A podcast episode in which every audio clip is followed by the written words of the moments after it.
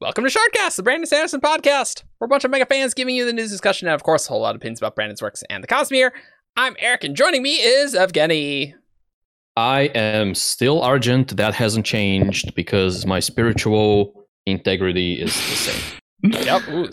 I don't think we're getting spiritual integrity questions in this one, but uh, oh baby, they're uh, always there in the spiritual realm. That's right.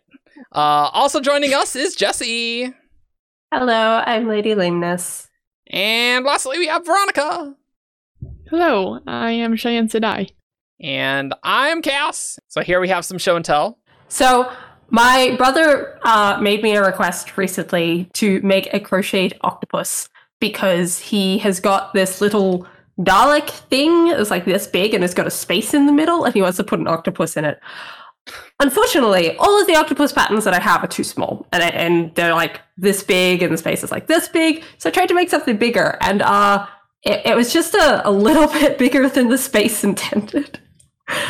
I think if he tries, he can like wedge the head in and like have all of the legs like going out. But uh, this is the octopus I crocheted my brother recently, and then I mm-hmm. crocheted another one that was meant to be smaller but turned out to be bigger. And uh, this one's Eric's. yeah, his name's Carl. You are. His name's Carl. He goes blub blub blub blub blub blub blub blub blub. Very cute. How how so are you cute. not gonna name an octopus like Octavius or Octavius? Dude, I have no idea how to name pets in my in my life. Uh, Jess is like, you need to name name him. I'm like, ah, uh, blah, blah, blah. So I went with Carl. Yeah, because he because he's your octopus. But yeah, yeah. This, this was my brother. I'm just gonna give uh, my brother this one, and then like one of the old smaller ones I have, and be like, "Here you go. There you go. Do what you want." But uh, this one's got like great dangly legs that yeah. were a pain to make. But yeah, yes, so they look really that's cool. That's my show and tell. They're adorable. I haven't crocheted in quite a long time. So naturally, I went out and bought like you know that some of the hardest yarn to work with to make this stuff. Yeah, it's like ah, I couldn't see That's any of my stitches. I did it all by feel. It sucked. Not a fan. But they're really like nice and cute and cuddly. They are are like so soft, very soft. All right, so today we're going to continue talking about Words of Brandon, uh, and we will do more Words of Brandon from the spoiler Q and A, but uh I wanted to start so you didn't have to wait with the somewhat clickbaity title of movie news. Uh, and so we'll just talk about that because Brandon did a stream uh, for an R Books AMA. Uh, and not everything is transcribed, at least currently, as we're recording. It's a little weird, but I'll give you the skinny on the movie news. Uh, Mistborn movie 2026. No, that's not what he said. That's, that is not what he said. so there is not actually a deal greenlit. But what Brandon was saying, well, first of all, he did say Stormlight 5 is almost assuredly uh, 2024. Uh, and he's not, he's behind less because of the secret projects, which is what people would expect, but more because this was the year that Hollywood came calling a lot. And he said he had he has had meetings with every streaming service. Okay. Uh, and he just talked about a meeting that he had with Netflix. Uh, and he was saying, "Yeah, I'm probably one of the the biggest authors that do- doesn't have an adaptation." Uh, so yeah, so he's he's had just so so very many meetings uh, about things, and he's yep. hoping they bear fruit. Um, and and didn't he also say that Hollywood doesn't know what to do with someone yeah. who doesn't want yeah. their money? Yeah, exactly. yeah. Like he also said during the AMA that um, if there is, so he was asked about what would happen if uh, he had a TV show deal for Stormlight and it surpassed the books, and he was saying, well, if there's actually no, he said when there is a storm yeah, he did say that. Or movie, uh, he wants to be incredibly involved in it, like really, really involved, so that if it gets to the point where it does surpass the books, that's not a problem because he's basically like central to the whole deal anyway. Um, and if it's not set up like that, he would probably only do say you can have the rights to Stormlights one through five and nothing more until I'm ready to give them out. Like he's just got so much bargaining power. Yep. Because and and like he doesn't have to compromise on what he wants and he wants to be very involved. Yeah, and I think that's what's going on right now with the Percy Jackson adaptations. It's precedent for this because Rick Riordan is basically working a nine to five job with that, and he is incredibly present in every part of the process. And I feel that that's exactly what Brandon wants to do. Yeah, I, I part part of me is worried because like if he does this, then it's like then we get less books, right? Because if he's Yeah. so busy with that, but uh, at the same time, having a good adaptation leads to a lot of fans buying things. Like Brandon was saying Yeah. how Leigh Bardugo, who uh, had the Shadow and Bone adaptation on Netflix, outsold Brandon last year. I think it was. Yes. Uh, and Brandon was like, oh, everyone. yeah, yeah, and. Yeah. Yeah, Brandon and Neil Gaiman and all Yeah, the other people and- who have been and- consistently at the And top. I, I love Shadow and Bone, so like if there's something was really good like that, that that would lead to a crap load of sales and like publicity. So like having a good adaptation definitely matters. Uh, I feel like. So like you obviously don't want a bad one, so it's hard for me to say, oh, Brandon, don't be involved as much. But you know, he's a writing machine. I'm sure he'll make something work out. Um, And Brandon's also very aware of like where his skill set is. And like one of the Mhm. things he was saying is like he's trying to build up knowledge and skills in the area of things like screenwriting and that at the moment with the Mistborn stuff he's doing. So that when it gets to the point of actually doing an adaptation, like he wants to be involved, but he doesn't want to be involved with ignorance of how things work and try and make decisions over people who have the experience and know what might actually be better. So he's trying to also just get a better understanding of the industry at the moment. Yeah, so I mean, it, it's cool news, uh, but yeah, apparently people were calling in a big way before the Kickstarter, and then after the Kickstarter, calling even more. So, which does check out. Uh, he did want to get noticed by Hollywood, but also he's like, I don't know, I'm I'm set for money. What are you What are you gonna give me? Uh, yeah. and I I was joking uh, that you know when you already have an evil villain layer, like what Hollywood money can even what was that even going to do for you? You know, because I think uh, something that people don't really realize is that it's really the adaptations and the options rights that really make an author able to be actually go pro. Generally, uh, at least in the traditional Yeah. publishing uh, situation, like that Especially early on in their career. like the advances are not very high so is what i'm saying for traditional publishing and so if you write a book a year it's like wow i got a five to ten thousand dollar advance wow crazy it's not exactly full-time Like Brandon's talked about when he was first starting, he I think he said for Elantris he got a ten thousand dollar advance. And Yeah. like that That was good. isn't all that yeah, like that, was was, good. good. at the time. Like that was really good for him at the time, but like that's not how authors like sustain themselves Yeah. um as authors. Yeah, like it's just not possible. and the the options and the translation rights and things like you can that that's how you get the money Yeah. And like if anyone was interested, um I think another Cosmere podcast did an interview with uh, a director who's a huge fan, Sanderson fan. And he has some really interesting like concepts for uh, a Mistborn adaptation. I linked that in the events and streams. we'll put it Uh, in the channel on the description uh, it was the Mhm. sanderson institute Yeah. of cosmere studies yeah Yeah. uh, I really like Ellen's concept for a Mistborn adaptation, so yeah? I want to do uh, an episode on adaptation sometime, and with this, it's like okay, maybe we should do that sometime soon. But at the same time, I don't really know like what an adaptation would look like, right? like that is not really our skill set. Right. Yeah.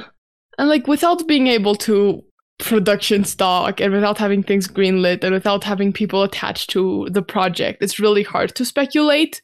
Because like right now for something like The Wheel of Time, and like even before the first season had come out, you had people attached, you had actors, you had sets that you could again production stock like what series did. And so you kind of had an idea to build theories on. Here we have nothing. Yeah, yeah, yeah. And Other nothing is books. greenlit or even necessarily optioned. Like I don't think a deal is penned at all. Uh, but maybe there will be soon. Definitely makes sense. You if mm-hmm. you're doing multi-million dollar big deals, it's like, okay, we're gonna have quite a lot of meetings to hash out details here and see which one's the best. But yeah. I just like the name dropping of oh, every streaming service. Oh yeah, I bet with Netflix, you know, as you do. Oh, okay. And and it's not just every streaming service; it is every like big producer or production company in mm. Hollywood. Like, I assume like Universal and 20th Century Fox and the others that I don't know. Yeah. Well, 20th Century Fox is Disney now, but yeah. Yeah. yeah. yeah. Look, I, I can't keep up with the mouse. The mouse is too much. A lot of, lot of things. Don't worry, in 20 years it'll all be Disney and we won't have to try and remember the yeah, yeah, yeah, yeah. You can only sell things to Disney and that's it. Oh yeah. boy. Visual visual media is going to be Disney and and audio media is going to be I don't know who's consolidating there. Then it turns to Disney plus plus plus. Hmm. it just says everything. Square root, square root of Disney. Yeah. Um, well, I, think, I am. Yeah. I am cautiously optimistic about this whole adaptation thing. Like, obviously, there is a lot of trepidation uh, uh, that, that we as fans um, experience, yes. and and I'd, I'd wager Brandon gets quite a bit more than that because as much as as much as we love these books, we probably don't love them as much as the person who like comes up yeah. with all of this stuff. So the fact that Brandon is seriously gunning for not just an adaptation, but specifically an adaptation that he has a lot of creative control over, uh, makes me makes me at least cautiously optimistic that whatever it is that we get, whenever it is that we get it, is going to be, if not like the next Lord of the Rings or whatever, it's at least going to be something that we are okay with. That it's Brandon likes. Like, yeah. That he's like, yeah. okay, some things were pretty difficult to adapt, but I'm generally very pleased with the product. And if like if it's yeah. like that, uh and granted I don't know how Leigh Bardugo went with Shadow and Bone and things, but like they, they did change things and I, I've heard that they changed she some things. She seems to be really like, happy with it from what I've seen. Yeah. She made a cameo even, so. Yeah. Oh, did she? Yeah. Yeah, and I know she, she executive produced. I forget what it, uh, episode it is, but she's yeah. there. As they changed that a lot. They added in a storyline that isn't in any of her books and introduced characters to the story that are in a completely like separate side series in the same universe. So they they did they did some very uh, bold changes of that, and it worked out really well for them. It changed the ethnicity of the main character too, and it it, it worked really well. Go check out Shadow mm-hmm. of I, I I I really enjoyed it. It's definitely more YA yeah. though, so just be aware. I, I can imagine Brandon wants to see things on the big screen because who wouldn't, right? If you're an author, it's like, dude, I have a massive Hollywood movie. Like that's pretty that's pretty cool, right? Uh, especially mm-hmm. because like that just really means you're much more in the pop culture mainstream rather than like because books are not all that popular, all things considered, until you have an adaptation, right? Un- unless unless you're Harry Potter, right? But I mean, the movies certainly help with that as well. Oh, really, oh yeah, yeah, absolutely. Yeah. The the movies definitely like skyrocketed that past yeah. where it was. Yeah, yeah. Uh, so I mean, we'll we'll see. I I hope if Brandon has to wait 10 years for a great deal and a great production company, I think he will do that. But he seems pretty positive currently. So I imagine he has some pretty good deals, maybe, or offers, perhaps. Anyway, maybe we got to do that sometime. But uh, that was really the main thing from the R Books AMA that was like really exciting. Like, I wouldn't say a lot of the questions were super exciting. He had some good questions on religion and good answers there. Uh, you can go check that out. Um, I'll, I can link that in the description as well.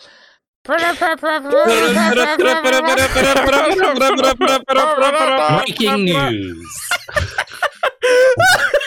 oh, that's exactly what I wanted. Hey guys, we're, we're, coming in from the future with actual breaking news. Uh, thank, thanks guys for that. That was good. That was, the future perfect. that is also the past. the future that is also the past. Yeah, we recorded this WoB episode like a while ago, but then there was uh, a non-spoiler stream, the August non-spoiler stream, but it was a really good non-spoiler stream. Like it, mm-hmm. was quality, mm-hmm. and there is even more movie news. So I'm just plopping this in here right at the beginning for more movie stuff. Because what did Brandon say? Brandon said he would be shocked if they were not on set this time next year. Okay, I got this. This this is happening here. Mm-hmm. Like, whoo! That is. I think we all thought we had more time before I, adaptation. I did think we had yeah. more time. Yeah. yeah. like next and year. Uh. To be clear, nothing is confirmed yet, but there has confirmed. been heavy wink, wink, nudge, nudge implications being made that I'm like, mm-hmm. I'd be more surprised if there wasn't an announcement very soon than if there was. And, and he said, mm-hmm. like, in the next few months, you'll you'll probably yep. hear something. Uh, mm-hmm. and and he he was like talking about how like options worked and basically the the meetings he has uh, they're not just optioning to maybe make something in 5 years they're like no we'll buy the rights and we'll we'll like get on this right now uh, mm-hmm. so and, that is exciting. yeah mm-hmm.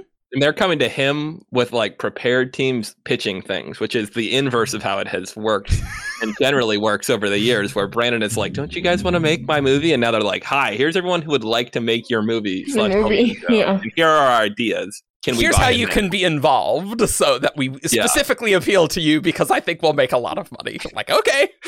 Yeah. Uh, and Brandon definitely has his negotiation points because, like, he does want a fair amount of control and veto power to, yeah. like, make mm-hmm. sure it the whatever adaptations get made don't betray the source material too much. Yeah. And about that point, like Brandon understands adaptations need adaptation. That's why they are called adaptations. And so, mm-hmm. even in his own treatment for Mistborn, for example, mm-hmm. He's changed a lot of things. And so, mm-hmm. Brandon wanting control and Brandon wanting input does not mean that adaptations are going to be line for line the books in no, a visual form. They're not. They they, no, they are correct. just not going to be. They are not going to be. Uh, there will be changes. Uh, one one part later in the stream, he was talking about an Emperor's Soul movie. It mm-hmm. seems like he's like, ah, yeah, you know, after maybe Mistborn and Stormlight. So I feel like the pitches he's gotten have been for Mistborn and Stormlight because those are the most popular yeah. things. Uh, that makes sense. I'd be surprised to see like a strong Elantris pitch where they're like, "This is where we're starting." You know? Yeah, I, I, I don't think they're going to do that. But Brandon was saying Emperor's Soul, an Emperor's Soul film would not be just like in a room. There, the cast would be bigger. It would be in multiple locations. He would still want the same essence of it, but it would be a much more cinematic experience. And so he said, Emperor's Soul, he would adapt the most. Yeah, and like he's talked about an Emperor's Soul movie mm-hmm. before, like oh, many yeah. Mm-hmm. years ago, back yeah. when DMG had all of the rights to the Cosmere. Yeah. And it's like, mm-hmm. oh, like Shai might need to go like on location and do research about Ashravan to get part of the stamp right, like sure. that sort of thing.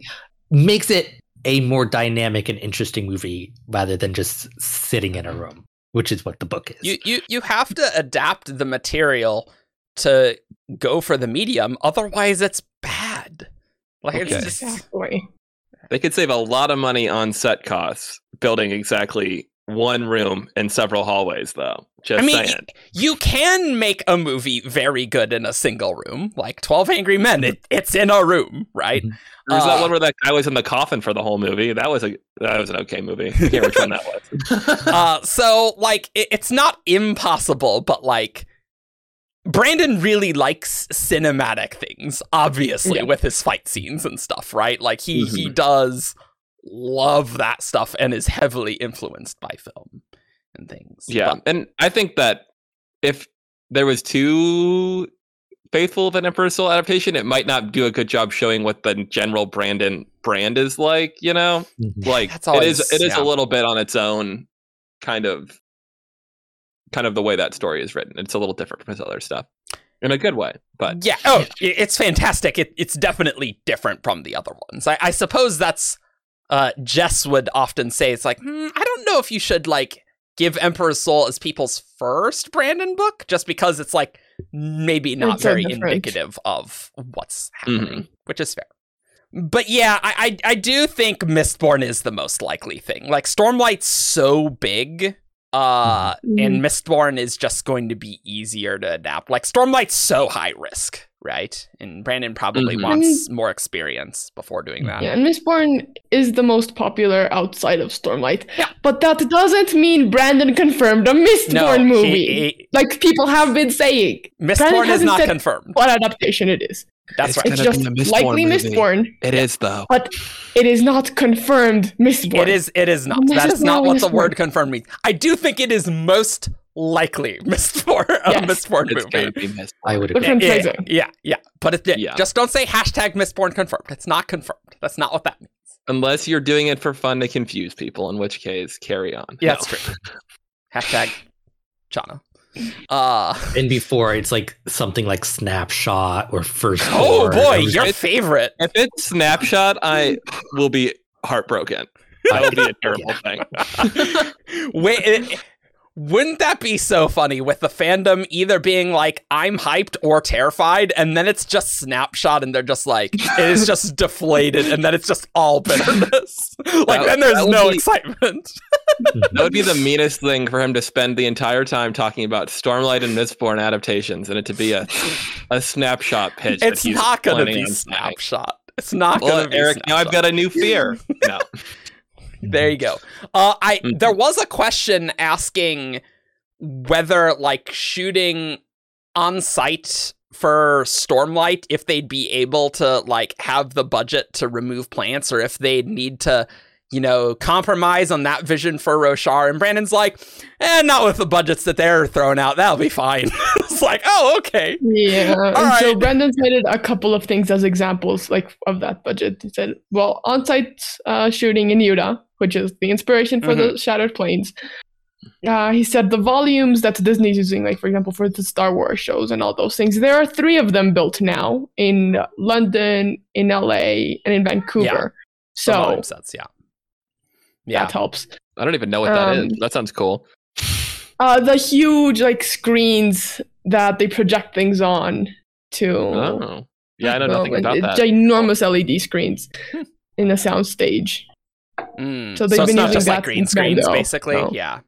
Mm-hmm. So it's much Probably more accurate. The actors not screens. be like, "Here I am, I'm floating yeah, at the north, exactly. at the North Pole." You know, like, huh. yeah. They can. The actors can see what's going on yeah. Not just yeah, and for like medals and things, it's really mm. useful because getting the lighting right on medals on green screens is really hard.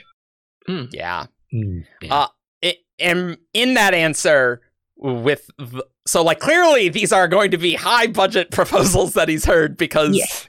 he said no to all the low ones, you know. So there you go. But he was saying Spren will be difficult for Stormlight uh, because mm. that will be expensive and also could potentially just look silly, which I, I do think that is a reasonable mm-hmm. concern. Yeah. Well, that's yeah, that's why I've always liked the animation Animated, adaptation yeah. ideas. Yeah. I do think that it just inherently looks. It's hard to make something that looks like a spren look like it fits with the world sometimes, and they're so important yeah. that yeah. like they need to be in there. Yeah, but yeah, but it, but, could, it could come across looking bad. But. Yeah, even with a giant budget, you can't just like, well, CGI spren is just, uh, yeah, yeah like it, everything exploding all the time with spren like that. Maybe that's not the best idea. Yeah, because like humans very good at like determining what is real and what is not. Like mm. in that sort of thing, it's like spren is like I just don't think you can like get across that border. Whereas like animation, it's like all of it is removed from reality. So it's like, okay, these things can fit together quite nicely. I just had a terrible idea that like they wouldn't do, but imagine a bad Stormlight film with bad 3D where like the Spren are coming out of the screen. just, sorry, I just had that vision and I needed to inflict that on all of you. I don't think that would happen, but uh, you're you're welcome for that image. I'm surprised they haven't made 3D illegal yet. It's just oh. I mean, I, I I think the only time I've enjoyed anything 3D is like the first Avatar movie, and even then, or Spy um, Kids 3D, of course, a classic. but Cool. Uh are there any other movie things you want to talk about? There are a few other random tidbits from the non-spoiler stream that we'll we'll cut in here as well, but I um, think that it's worth saying that I think we probably something that you covered on the WoB episode too mm-hmm. that Brandon has expressed interest, especially if he's worried about Stormlight overtaking him and like being involved in like script writing and stuff, and has also said that he mm-hmm. doesn't feel comfortable at like doing that yet. Like he hasn't built those skills mm-hmm. yet to like maybe write an episode or something. So I think even though he talked about it in the context of, oh, if the show were going to pass me, I, I still feel like he probably wants to write a couple Stormlight episodes and he's probably not quite ready for that. Mm-hmm. And he mm-hmm. already has the bones of a Mistborn screenplay. Yeah. So I'm like, just you know, to me, it feels like mm-hmm. even if he's getting really good Stormlight pitches, it would make more sense to say yes to a Mistborn one first. But. It's less risky, I feel like, yeah. than Stormlight because Stormlight's. I mean, that that's the whole thing with Way of Kings, right? You have to trust Brandon that it's going to be good, right? Mm-hmm. Yeah, and going back to like him wanting power and influence, like like he did talk about that doesn't um, sound evil at all. Brandon wants power and influence in my evil like, villain layer. he did mention like being interested in being a co-showrunner yeah. for any series. Yep. Yeah. Uh, rather than movie. And I do want to talk about this because there are a couple of other, well, not a couple of other, one other author that is in this role for his adaptation, which is Rick Riordan. And he's yep. talked about it like essentially going back to a nine to five job on set. Yes, he's writing like after five, even when the they're still filming, but it's come, it, it slowed down his writing a lot, mm. and it's difficult uh, to adapt to, and it involves a lot more. So, and you could imagine Stormlight adaptation. That's like a decade yeah. of work uh, if you're a co-showrunner. Yes. So that, that so I think that's probably the biggest downside and my concern. Yeah. I just I kind of you know I don't I'm obviously not Brandon's best friend. I don't know what he would do. I feel like he his heart is still with the books, and so he'll I, like my impression would be that he would mm-hmm. choose writing more books over being more involved in the mm-hmm. show. Like I yeah. think he'll be as involved as he yes. reasonably can be. But yeah. I think like he's like, I want to be a co-showrunner, and they're like, oh, okay, so you're gonna be on set X number of days a week, and he's like, okay, maybe not. You know? Yeah, yeah, mm, yeah, yeah. He's gonna do as much as he can without negatively impacting the yeah. books mm-hmm. too much. Yeah. yeah. Like he he knows he's got to finish the Cosmere and like there there's no way that he's not he obviously cares a lot about the books, but uh, again, a good adaptation does a lot for the fandom of just like popularity of the books. Like mm-hmm. it, it, just does, mm-hmm. right? And if mm-hmm. it's good, then mm-hmm. you. Who w- yep. if you were Brandon, eh, wouldn't you want to be like, ah, this is a fantasy adaptation, like like the original Lord of the Rings movies. Like, wouldn't that be awesome? Like, yeah, of course that would be awesome. That's yeah. the level that you would like to be. And I could also see him being like, you know what, I would like to be very involved early on. And then mm. once I've got some confidence and I've kind of set the tone for this, then I could step back. So he could I could see him being very mm. involved in a first season yeah. or a first film. And yeah. then mm-hmm. like, you know, building that team, and making sure that they're they know their stuff and they know Brandon's vision yeah. and stuff. And they they agree. Yeah, although yeah. If the first one flops, then then that's it. Well, but, then we then we won't need to worry about it, right? Uh, and then you'll need to wait 15 years and Hollywood will try again, right? or we'll get an animated adaptation. That's true. A bad adaptation is not the end of the world, guys. No, it's uh, not. Like, That's it's a good not. thing to say. It's not. It We've had not. two examples recently of a bad adaptation not being the end of the world. Yeah. Disney picked up both Percy Jackson and Eragon again after pretty terrible adaptations. Oh my god, that Eragon movie was so bad. And like, I, like around that time, I was in Eragon, and like that that movie was bad. I remember bad. Yeah. like it like talking with my dad. I'm like the. the, the that that was really bad. well, like Saphira looked bad. Like it just all was. I was like, oh, man, you guys really bad. didn't do anything right, did you? Yeah, yeah. yeah. Oh man, but uh, ne- never saw the Percy Jackson movies. Uh, but did watch the pitch oh, meetings, which are always very funny. Go watch Pitch Perfect. yeah, great channel. Percy Jackson's Two is the only film I've ever left during the film before. Ooh, I was just like, yeah, this is this is boring. Yeah, they do say the second one is worse. I only watched uh, the first, and like if it quality. were a film on its own, if it were its own idea, it would be fine. Oh, but they did the thing where they knew they were gonna it was gonna be bad, so they like wrapped up the whole story in the second one just in case they mm-hmm. got canceled. Yep. And I'm like, good job, exactly. you knew it was bad. You you yeah, oof. So I don't know. Yeah. We we can hope it's good. Uh, but you know, we on the shard and stuff, we are going to have our space be a space where things are not toxic uh, or too toxic negative or too toxic positive, right? And we're gonna mm-hmm. we're gonna have some nuanced discussion. And yes, things are gonna change. Like, come on. Uh, yeah. we we can disagree on the scale of changes, though. That is fine. But if you're like mm-hmm. any change is bad, I'm like, I don't know what you I can do for you. Yeah, I have. Yeah, there's these wonderful audiobooks or graphic novels, and you can listen to a 13 hour performance of exactly yeah. what happens in the books. And yeah, yeah. And like if the books don't change for a bad adaptation. Like No, they don't. Like if if if a Mistborn film is like, wow, this feels really generic and bad. I think at worst, maybe I'll start visualizing like certain people as the actors, but like other than that, like I don't think that's going to affect the enjoyment of like Mistborn mm. 1. I don't know. And usually that's mm-hmm. because that actor like killed it. Like that, yeah. you know, like that's like all the Lord yeah. of the Rings characters are the movie characters it's, in my right. You know, yeah. and it's because they did a good job. Yeah, yeah. We we can only hope the acting is very good.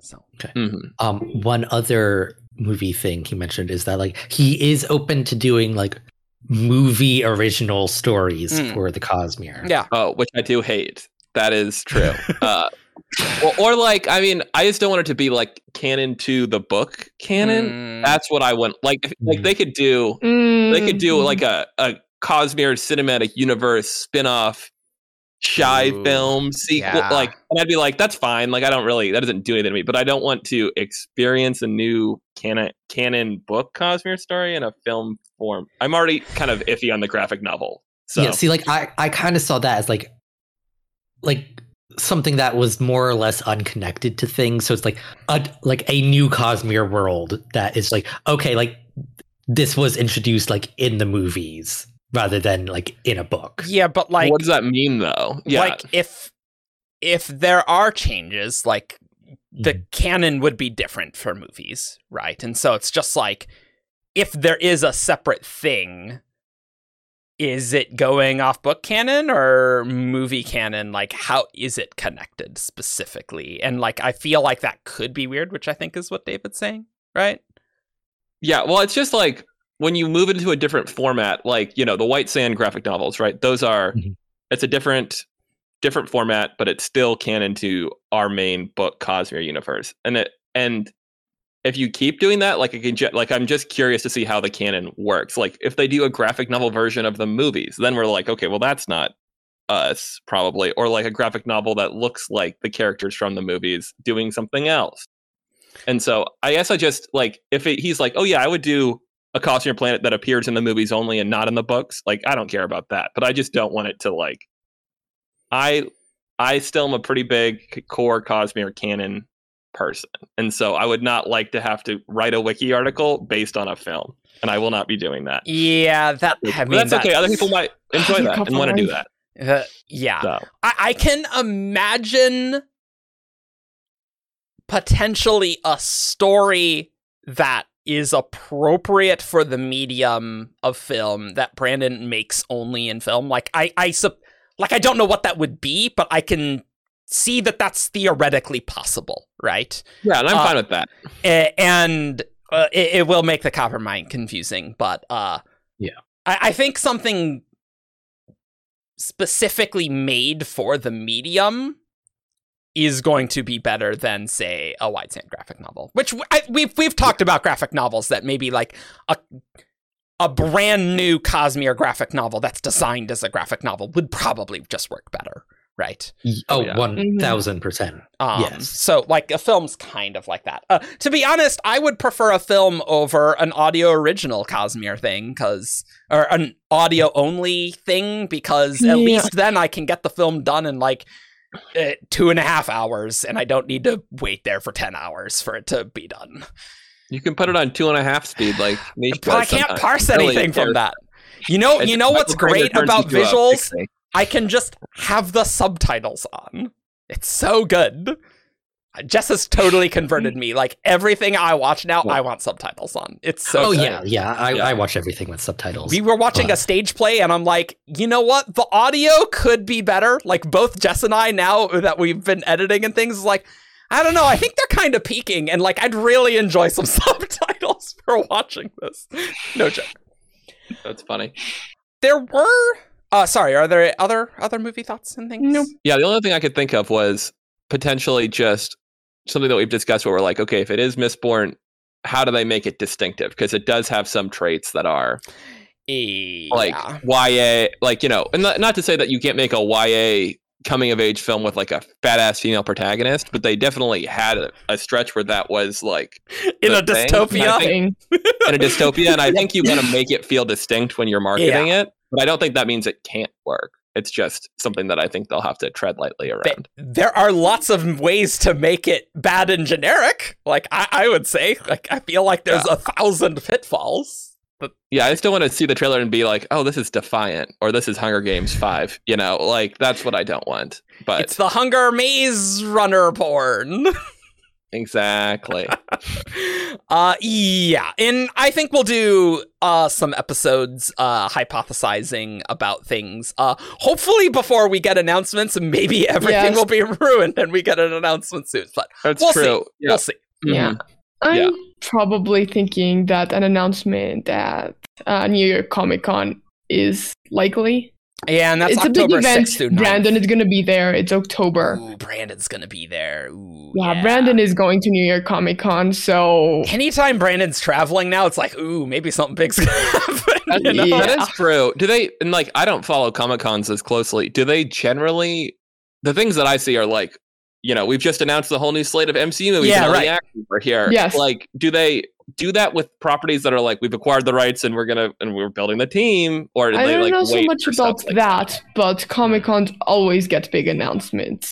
Um, okay. Um, well, the big Comic Cons, right? Not like the smaller ones, but New York, San Diego always have big announcements and big events and things. Oh yeah, I just meant like at this stage of the process, are they announcing that sort of thing at Comic Con? But I have no idea. I, so. I have no idea. Uh, I I think I mean if it's a few months like October. I mean it's August. I'm I'm dying that it's actually August, but uh. but like yeah, October November. Uh, please please don't film studios, can you keep my podcast schedule in mind and not like Please. announce it early December when we're doing Lost Metal topics? That would be great. Thanks. Please don't. Like October would be great where we get some hype before Lost Metal and then we can like talk about Lost Metal. Like that'd be good. Yeah. Please don't ruin our podcast schedule for the fifth time this year. Pouty. yeah. Brandon needs to tone it down with the success and God. all of this. Let's go back to 2012 when we had no releases that year, aside from Emperor's Soul. That was great. Or, or like 2016, like year before Oathbringer. Like I think oh Just a White God. Sand came out then. 2016 was a bad year for a lot of reasons, and that was one of them. uh, cool.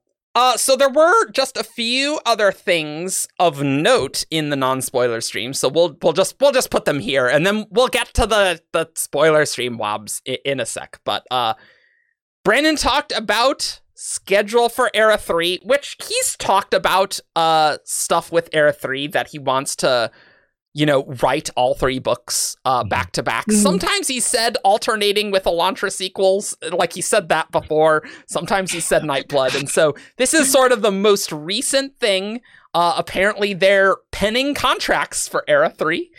Uh, and mm-hmm. yeah, Brandon is planning to write all three Era 3 books before the first one comes out.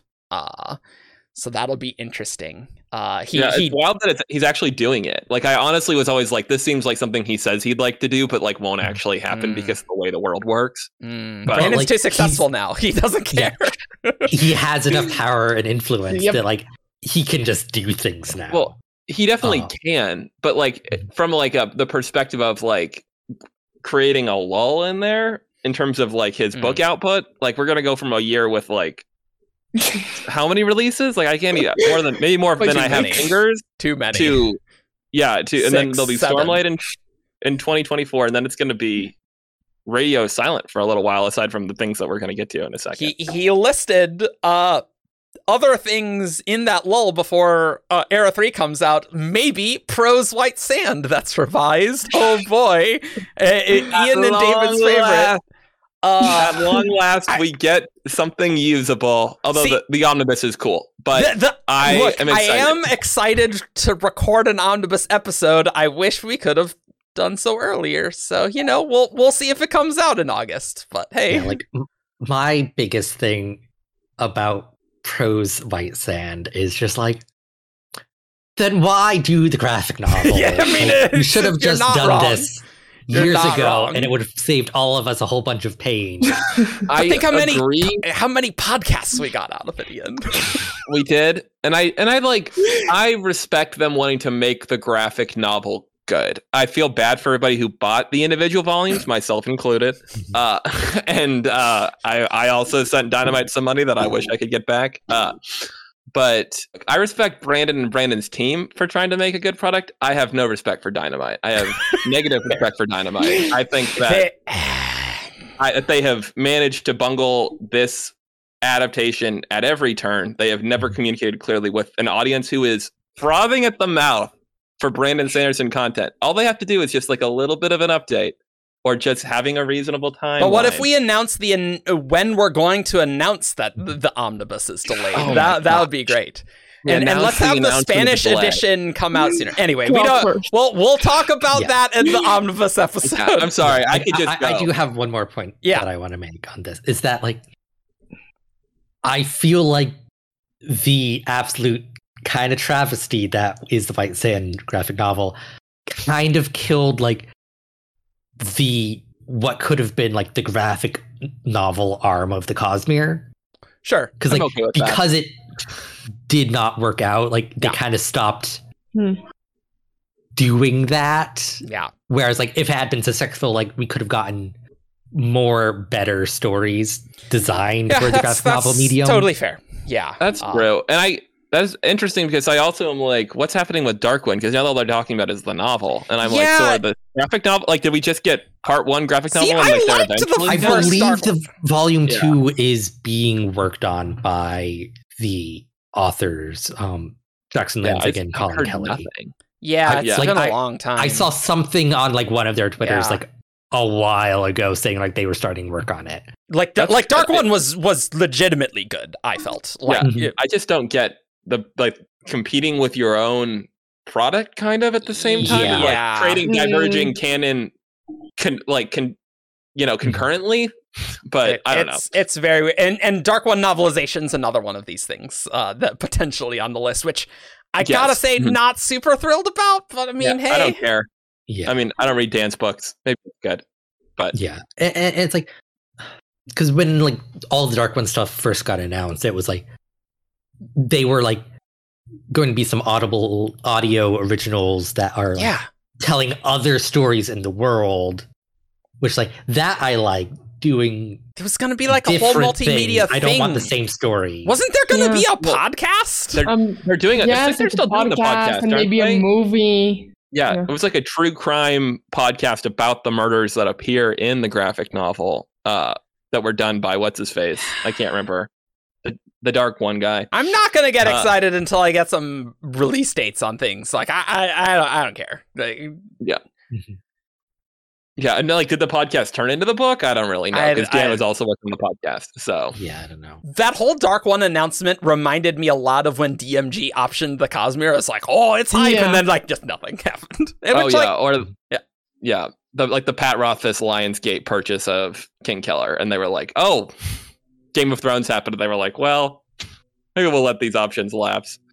Yeah, yeah. Well, uh, yeah, and and, ju- and just so people know, uh, Brandon's offers uh, pitches are, are not options. Like they're they're buying them outright, which is very different, which means they're very sure they're going to make it very soon. Yeah, um, it's a lot more money on yes, their end. So yes, and then also sometime around the Era 3 stuff, Brandon said potentially Nightblood and Elantris sequels. Uh, but he also said he might he he will need breaks between Era 3 books and write like something else. Uh, mm-hmm. so that's interesting. Who knows? It's interesting. I kind of wonder like what I try to visualize what like the release schedule will be and I'm like so are you going to write the first Mistborn book and then you're going to write a second book that's unrelated. Then you're going to write the second book of the hmm. trilogy. Mm. Are you revising that intermediate book that you did so you can release it? Or are they coming yeah. out after the first one? Like, I don't really understand what his plan is.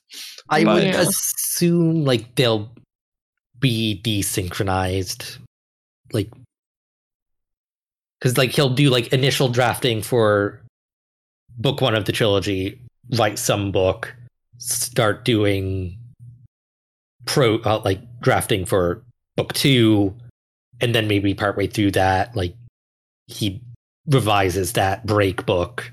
Maybe he, a bit like the secret project, like revisions yeah. are going. Yeah, I guess that seems like it's stopped his progress. I mean, like Hollywood is also happening, but he is like Stormlight has ground to a total halt while they have been. Yeah. While he's been revising the secret projects, and so I do think he was always a little ambitious. That revising four mm. books in one year was not going to slow him down. Brandon, a little ambitious Sanderson. yeah.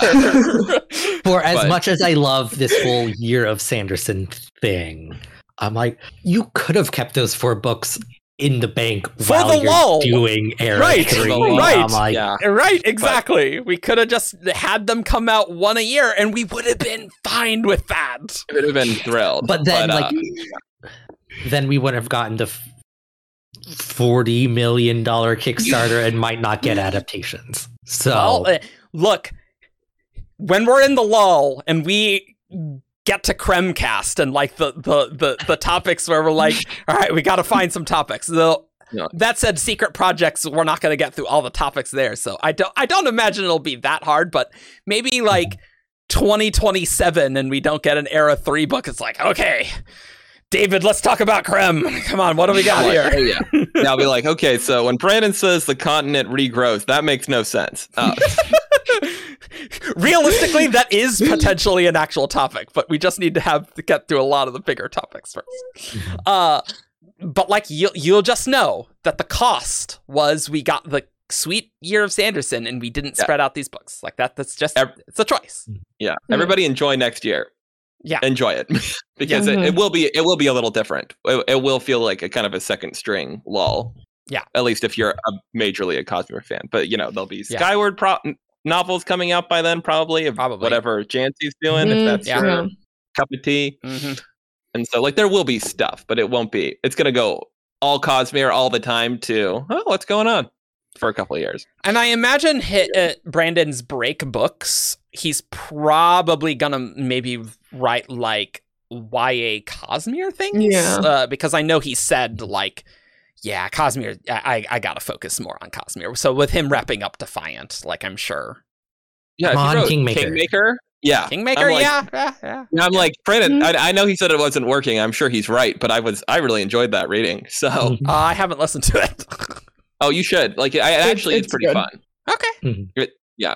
Uh, okay, not last bit of news, but almost last bit of news. Uh, Brandon was saying, "Ooh, what else to write alongside the Stormlight back half?" Because he's he's concerned just getting the Cosmere done. He's like, Dragonsteel is a big candidate for him writing that during Stormlight back half, which he did say that might not work. Which makes sense. He's always said Stormlight back half, then Dragonsteel, then Era 4.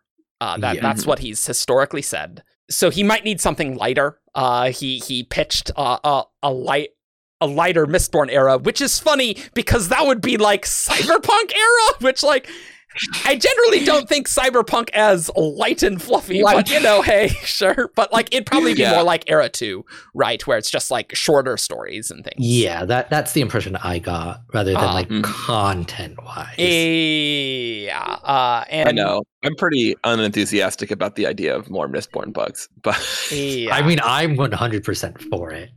Are you are you more for it than you are Dragonsteel or Aether sequels or more Secret Project style stuff? You'd rather get more Scadrial stories? For me, that's not an easy. That's a pretty easy choice. Yeah, the co- yeah, the Cosmere's getting big. He did say two secret projects are related, and there might be some things that can can happen after secret projects. But he said he's not promising anything. So the yeah. not promises, unlike Elantris and Nightblood.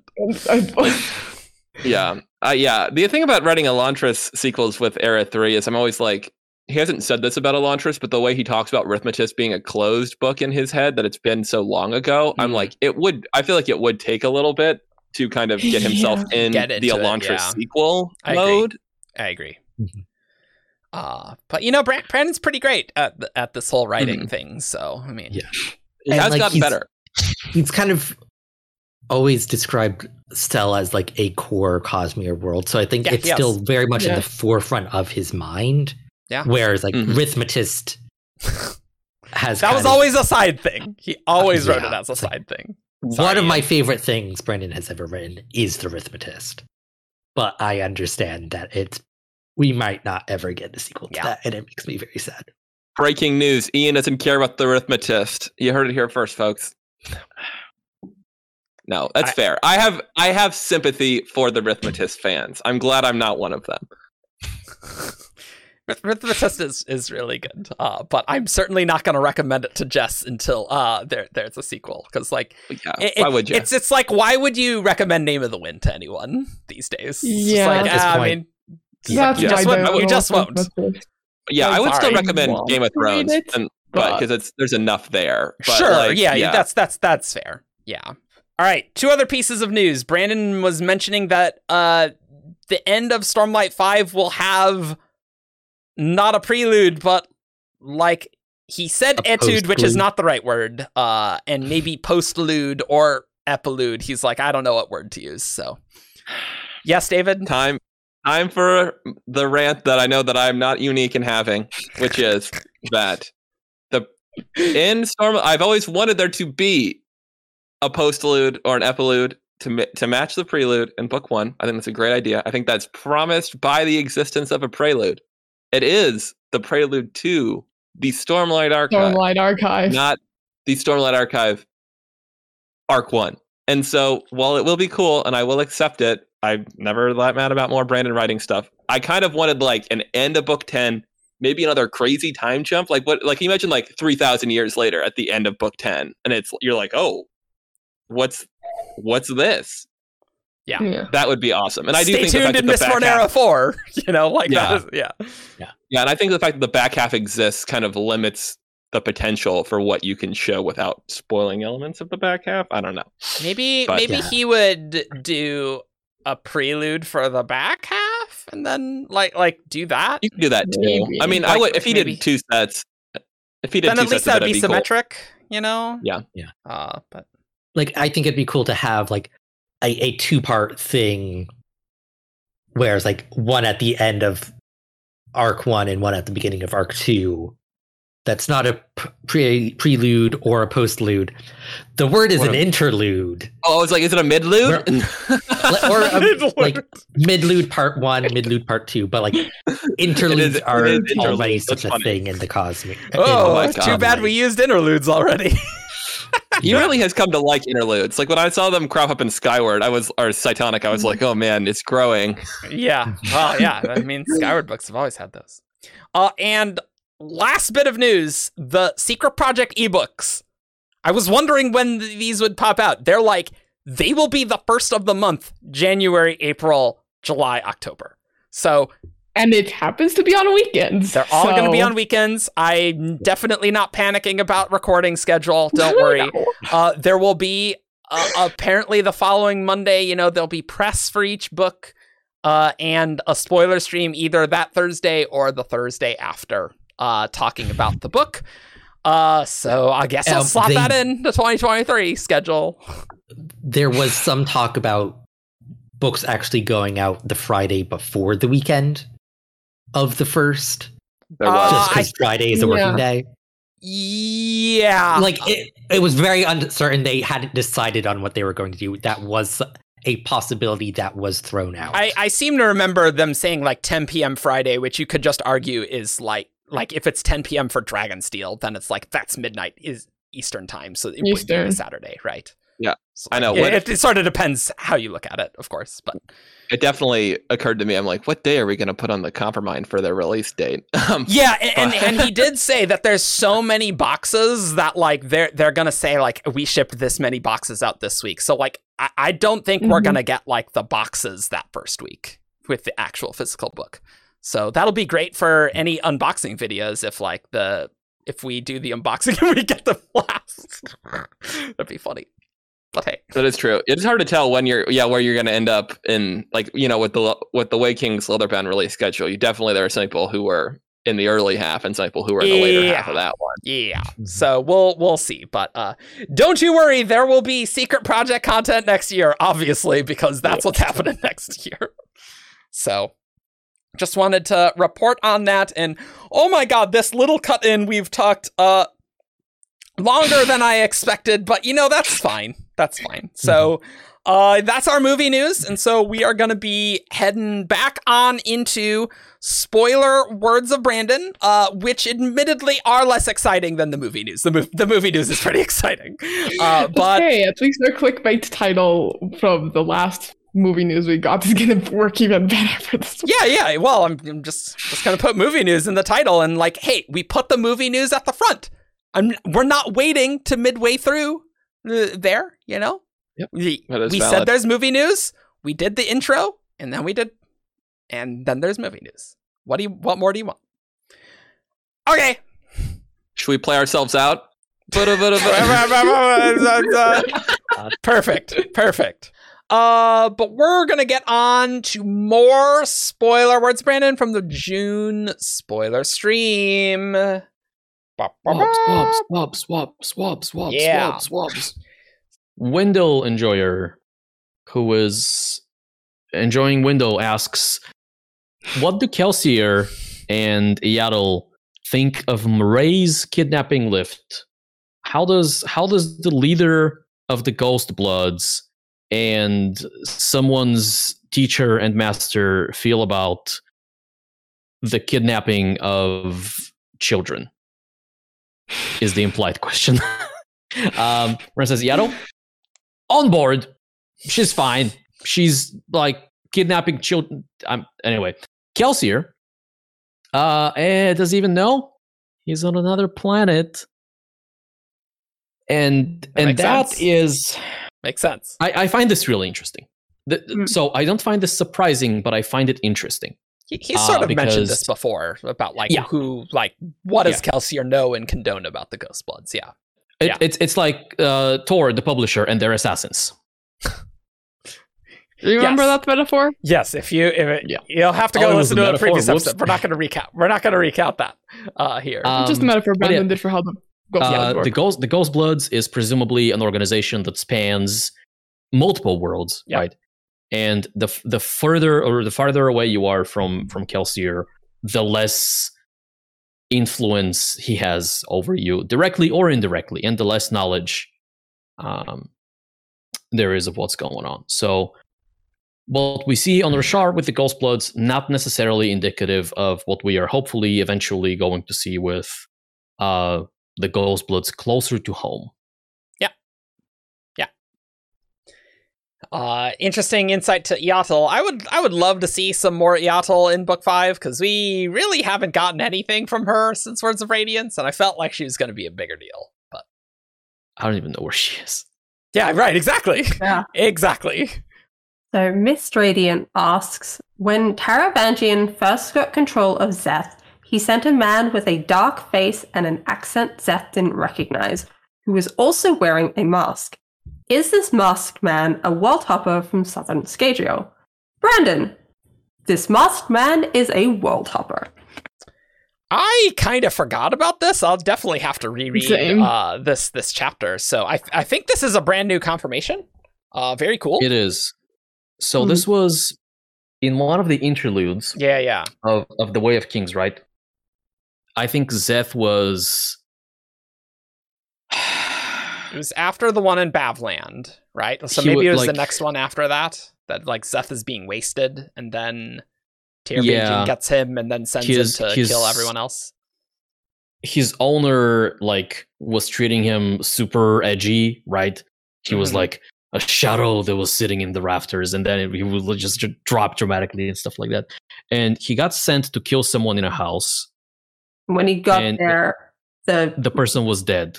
Right. Uh, it was like his head on bed or something. Yeah, and they have it, and then they have his stone. So. And and I guess that masked person was was there waiting for him, right? Yeah. Mm. I don't. Very interesting. Very cool. It, reread that interlude clearly because that, that person's a yeah. world hopper. So I, yeah, I'll, yeah, I'll need to do the same. Obviously, good idea when you see someone in a mask. Is like, are they from Southern Scadrial? like, yeah. I mean, that's a good. That's a good question. There. So the next question is from Windrunner seventeen. Our, our David, very own David. Yeah. And he says, "We know we now know all types of true spren that make up radiance, but Wyndle has mentioned making a garden for keen spren. Are these an intelligent spren that does not form radiant bonds, and are there others? And Brandon says keen spren is a nickname. And Adam says, I was wondering if it was a slang term. And Brandon says, yes, it's a slang term. So, does this mean it's a slang term for the other nine types of true spren? That seems to be uh, the implication here. My understanding is that it's a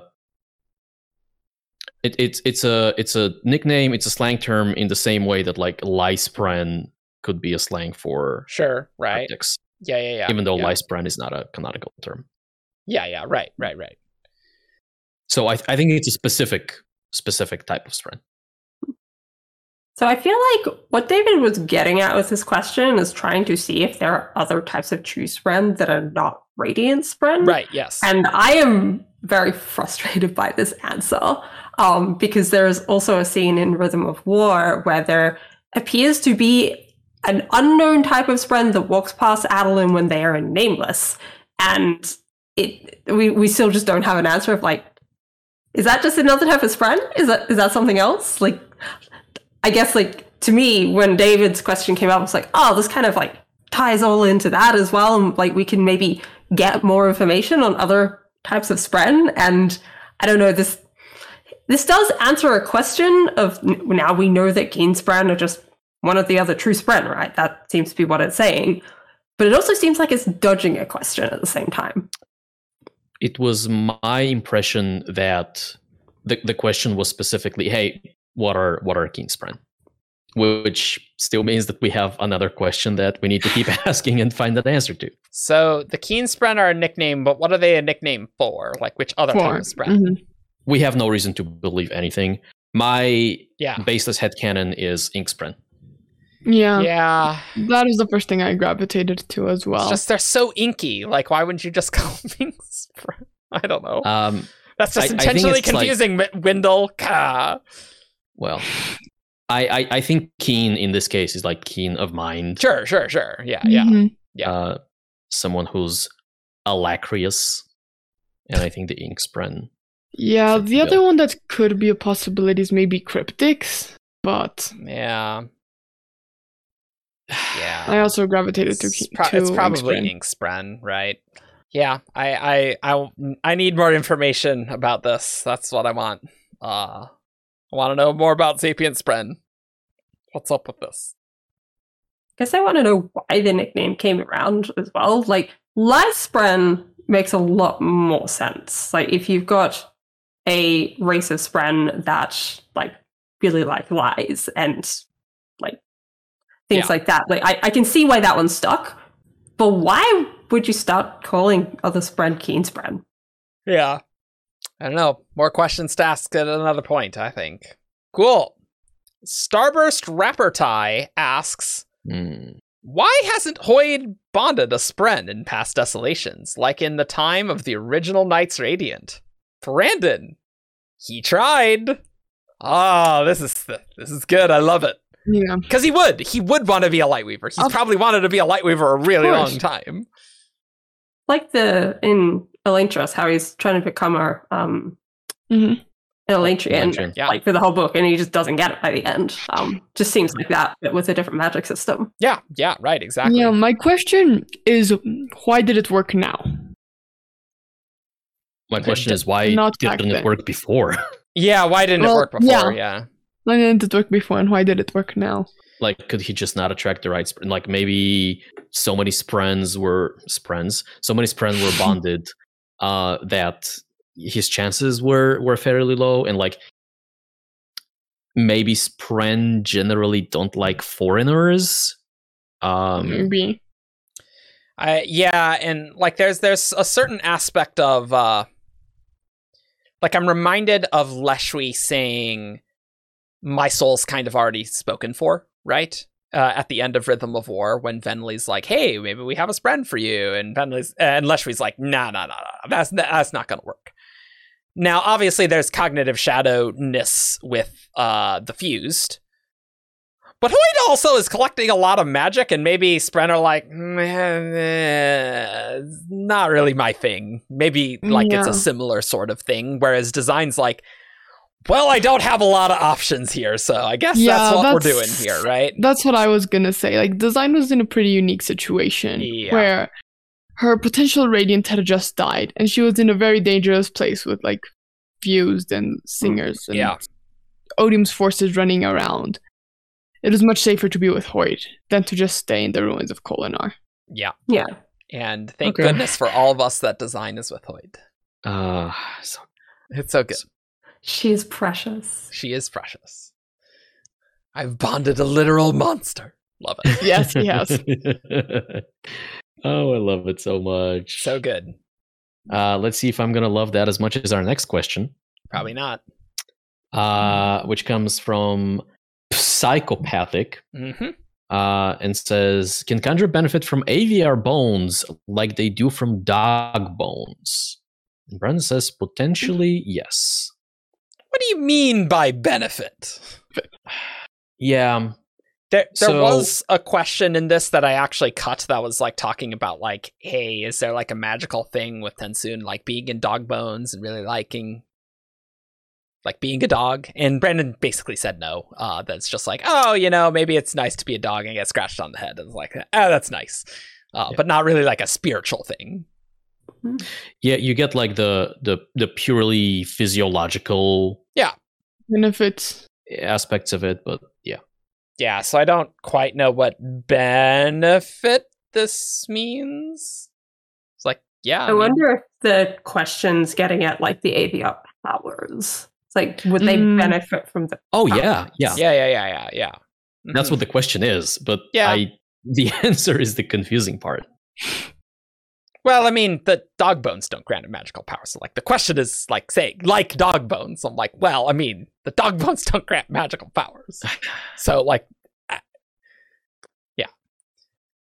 So, potentially, they could get, uh, yeah. I, I don't even know if potentially yes refers necessarily to the magical powers, but I, yeah. I could say that it's plausible that if you are a Kandra who made an aviar, like you, you consumed an aviar, right? And you are an aviar, that you could get the microbes that grant powers. Like oh, I, the that, worm. Yeah, the worms. Like I think that's totally plausible. Yeah. Oh yeah. Okay. Yeah. Right. Like I you can, could totally do that. that.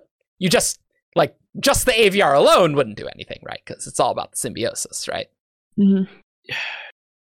I, I, think okay, yeah, I like that, and I think this is where the potentially comes from because yeah. I think there's also room for well, even though you are the physical shape of an aviar, maybe the the symbiosis with the worm is more, or at least partially spiritual in nature. Mm-hmm. And so, even though your physical body is the same, the fact that you are a Kandra and not an aviar uh, prevents you, or it doesn't. We don't know how it works. Yeah. It's been a very, very long time since I read Sixth of the Dusk. Um, so I want to clarify.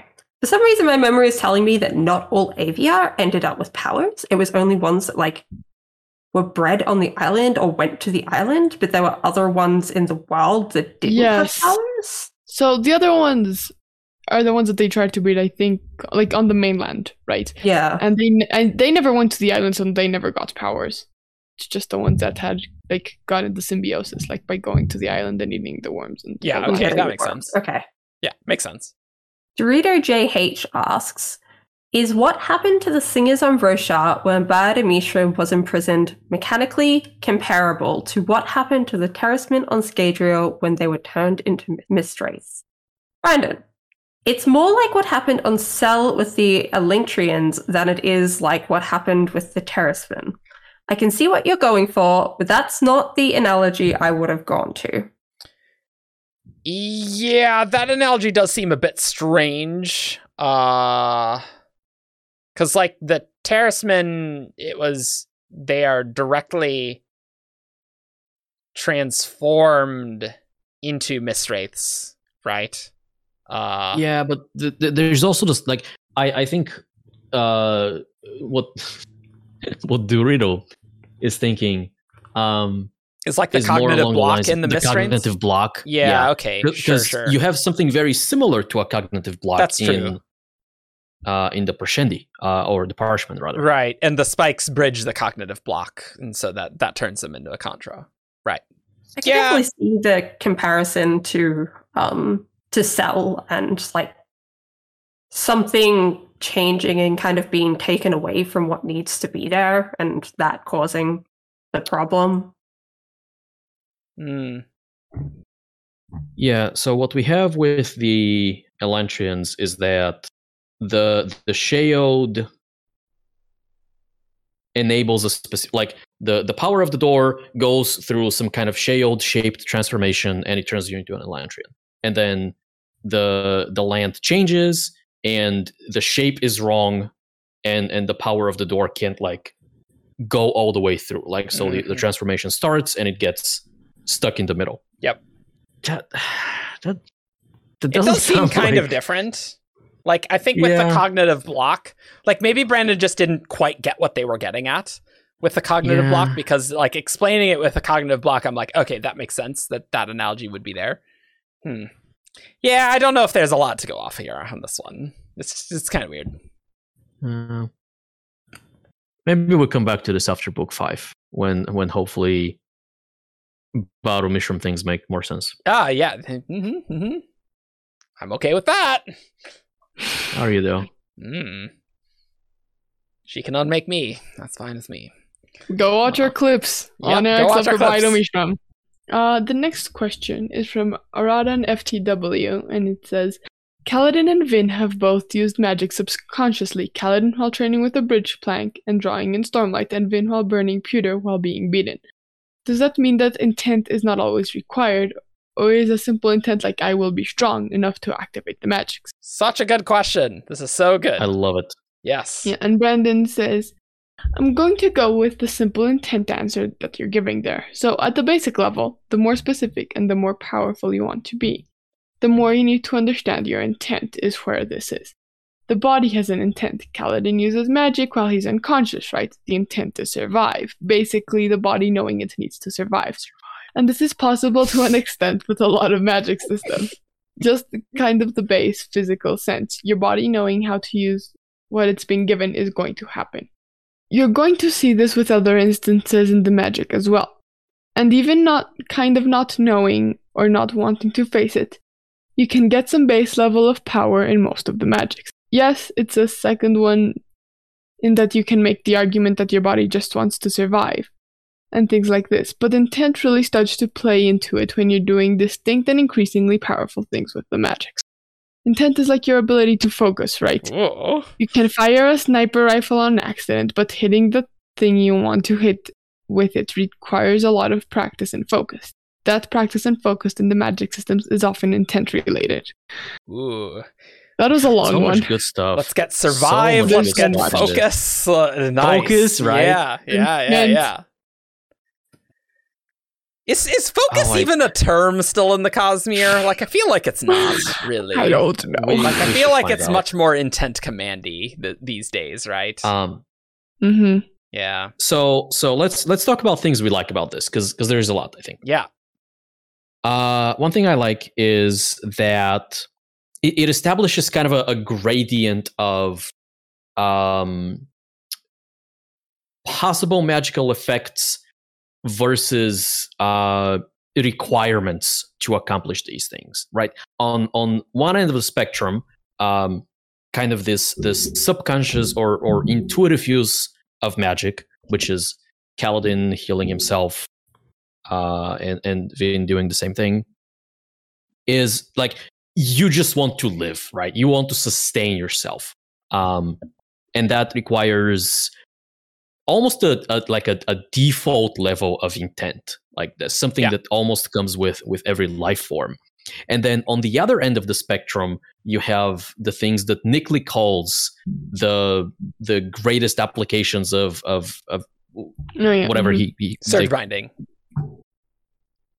he's yeah, referring to general magic but he says surge binding right like the, yeah, yeah yeah yeah yeah um and, and so I can see this this scale of okay, if you were doing like Dawn Shardy things, like if you are if you are shattering Adonalsium, right?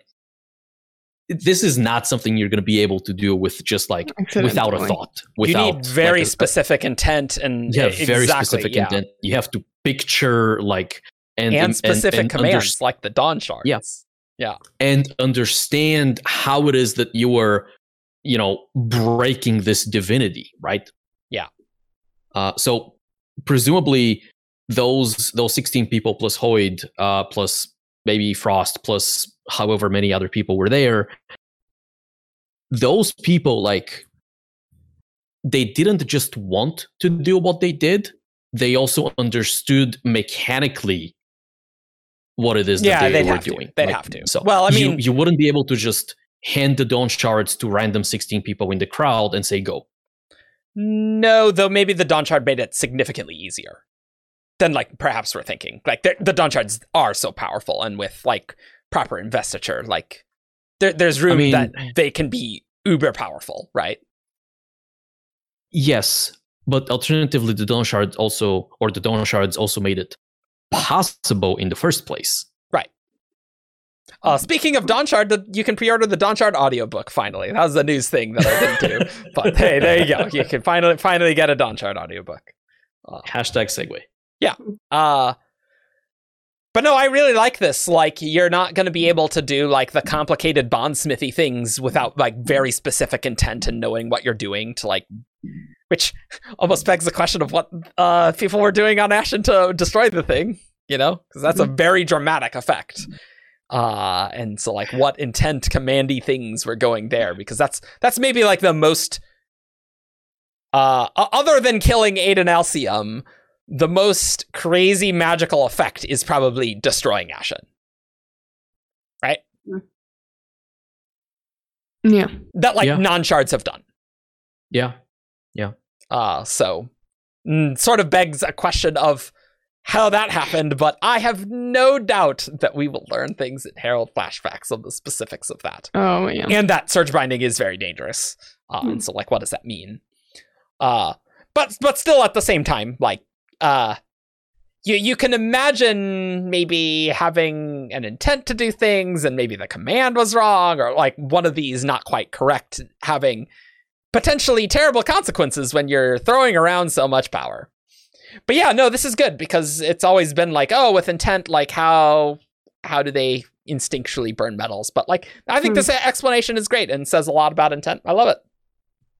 Yeah, I see a lot about um Warbreaker as well and the the breath system. How you get, I think it's what hundred breaths, and then you have the um color color perception or aura or yeah. something.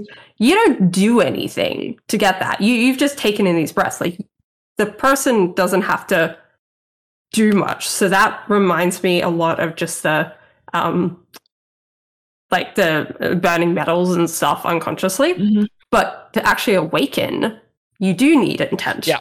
And then the difficulty level of the awakening needs better intent as well. Like mm-hmm. the lowest stuff that Vena does is very different to what Vasher can do.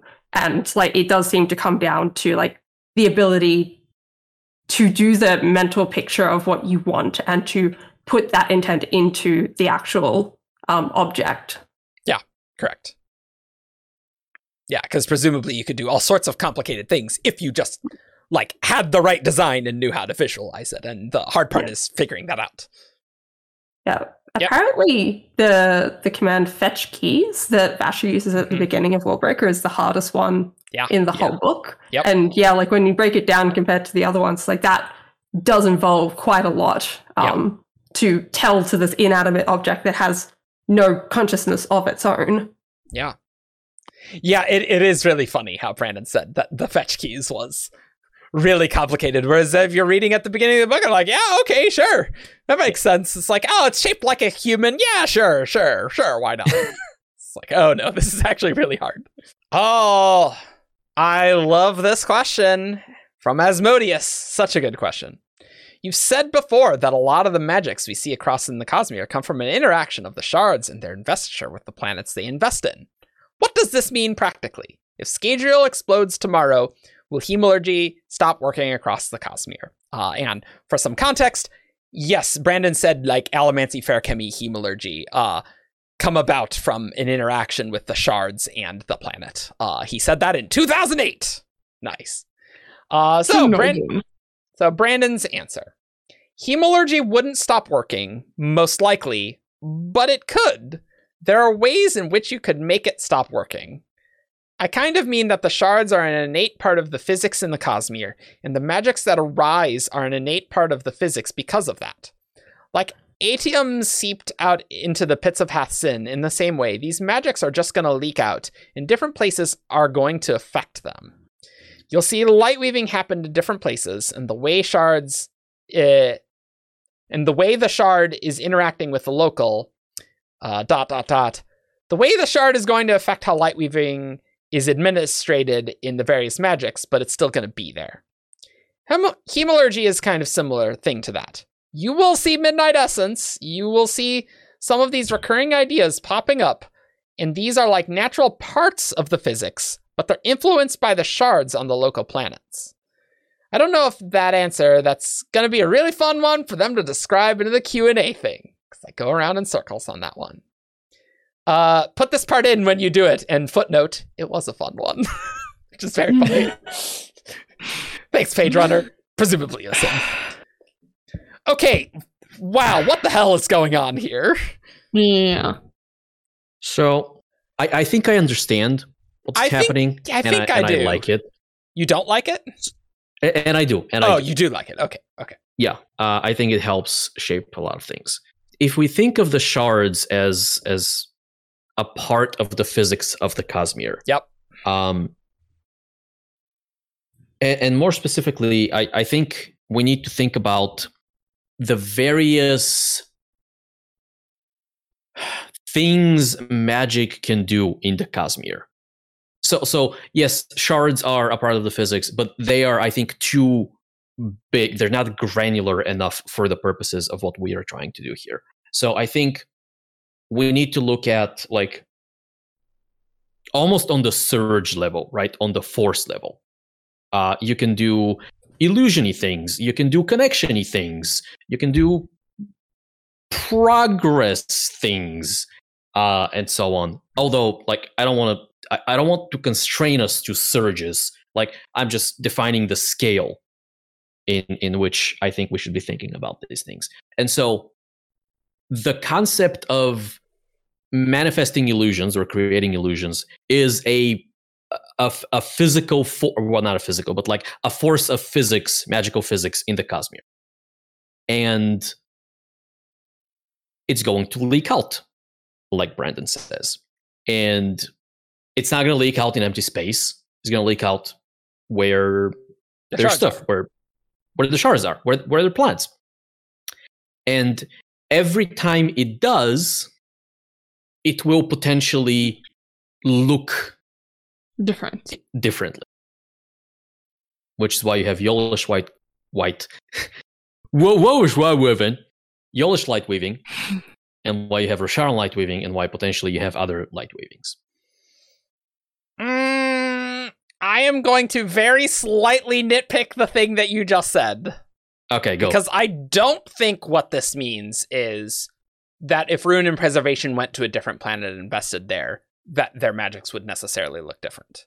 I'm. It, this seems more like it's like, okay, there are some core Cosmere things, and depending on shard, they can look a little different, but the effects are similar. So, uh, right? Like, it's not saying that there's anything super special about Scadrial that is having the magic, like, have the keys that are metals and things like that. Depending on the shard and where the power comes from, light weaving okay. will look uh be similarly illusiony, but like the specific applications will look different and that difference will be dependent on the shards specifically and not yeah. necessarily on the on the planet so like yeah. if if if the history of roshar in terms of like when shards come and go had happened elsewhere you you think we would have ended with like the same light weaving similar like uh, presumably I, I guess there would be like some sort of planetary aspect because it's like the shards are sort of hooking in the magic to the storms, right? And the storms were there before, right? So presumably for the power to leak out, like maybe it's that the shards can sort of like, okay, what's on this planet? How are we going to make this power useful to humans? And mm-hmm. like for Roshar, there's a very natural like, oh, okay, let's let's just pump the high storms with some extra energy, and people can use that energy, and that's sort of how this is seeping out in this specific way. Similarly to how the Atium preservation can control sort of how that looks, and like the pits were designed by preservation there with that stolen Atium. I think a good example, once we get more information about it, is going to be the difference between Roshar and Ashyn because yeah. they do seem to have yes. like the yeah. same like fundamental physicsy things that are like filtering down through the shards, but they don't seem like they are the same. They yeah act differently mm-hmm. because they did end up on different planets, but they do seem to come from a similar place. Yeah. These magics are just going to leak out, and different places are going to affect them. Yeah, it does say so. It does say the place matters. Yeah. Light weaving happening in different places, and the way that the shard is interacting with the loco, and then maybe and the shard is going to affect how the light weaving is administered. Yeah, hmm. so I think it's a combination of yeah, both, it must right? be a combination. Yeah, that's like, that's yeah. probably. We have to. we don't know how much one place or the other. We, we have we have uh, known that like, for if the place years. the affects more, the shard affects more. Yeah, I think out this way lies madness. Hmm. Where the line is, where like probably the shard is the thing that the m- most affects the way magic systems show up, but the place is also going to have a tiny effect. I mean, it, it it's always so. an open question how much shards can actually manipulate how their arcana manifests. Open mm-hmm. question. So I'm I'm trying to to think on a cosmic scale. Okay. Do you have a Dawn Shard to help you with that? It, no, it, which makes it really difficult. Yeah. um, but I imagine. So I imagine, and, and I'm going back to Surges, right? I'm imagining a number of magical forces, uh, like yeah. fundamental things that magic can do. Yep. Um, healing. Yeah. Illusioning. Yeah, yeah, yeah, yeah gravity, whatever. And these these are just a part of the Cosmere in the same way that gravity is, electromagnetism is, and so on. Yeah, yeah, yeah. Blow up a shard, those still exist. And so, yeah. And so a shard shows up on a world. They invest, whatever that means, we still don't know. Not really. And and they're like, hey, I'm gonna build a magic system here or or maybe one naturally arises.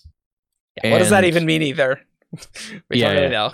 no and, idea. And what I'm what I'm seeing in my head is yes, there is the idea of okay, well, initiation, how does that work? The fuel, how does that work? But in terms of like which of these fundamental forces, magical, physical, etc., become a part of the system, I think that is where some of this this filtering happens. Or uh, sorry that's where the construction of a magic system happens. So like a shard is grabbing you know uh, it, it's like uh, it's like weaves it's like strands. So a shard is grabbing the gravity and the illusion thing and the the connection thing and and the shard is putting all of that together in a bundle and it's like this is my magic system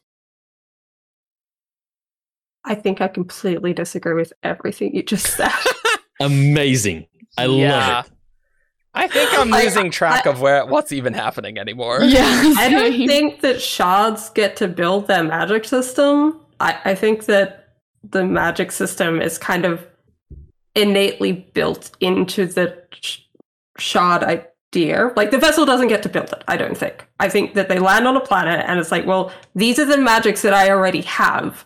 How is this planet going to interact? And like my thought was like, if endowment landed on a different planet than Nalthis, then I think you're still going to get something that is pretty similar to Awakening, but maybe it doesn't use color in it. Maybe it uses something else.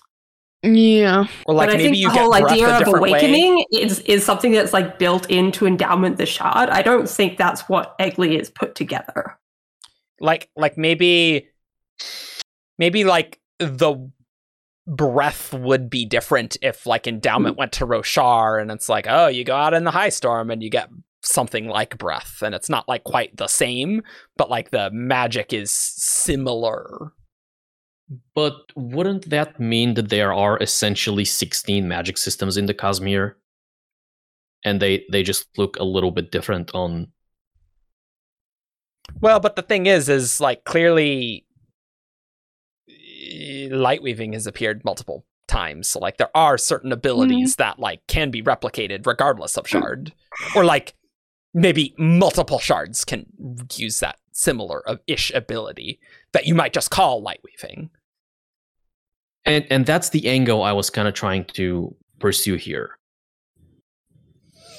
Like on, on different places, you grab the the fundamental that is light weaving and you add it to your portfolio. Yeah, but I don't know how conscious the vessel can do. Maybe not conscious, right? Like probably I'm, I'm happy to concede the conscious part. Like it could yeah. be an automatic thing. I, I'm really liking that, like, just depending on what is going on with the planet, the way that it seeps that this stuff is seeping out when the shard invests there mm-hmm. just manifests a little differently. Like Roshar, yeah. storms are really important. It's gonna manifest in the storms. Uh Scadrial doesn't have that, so I guess metal for some reason. I don't know.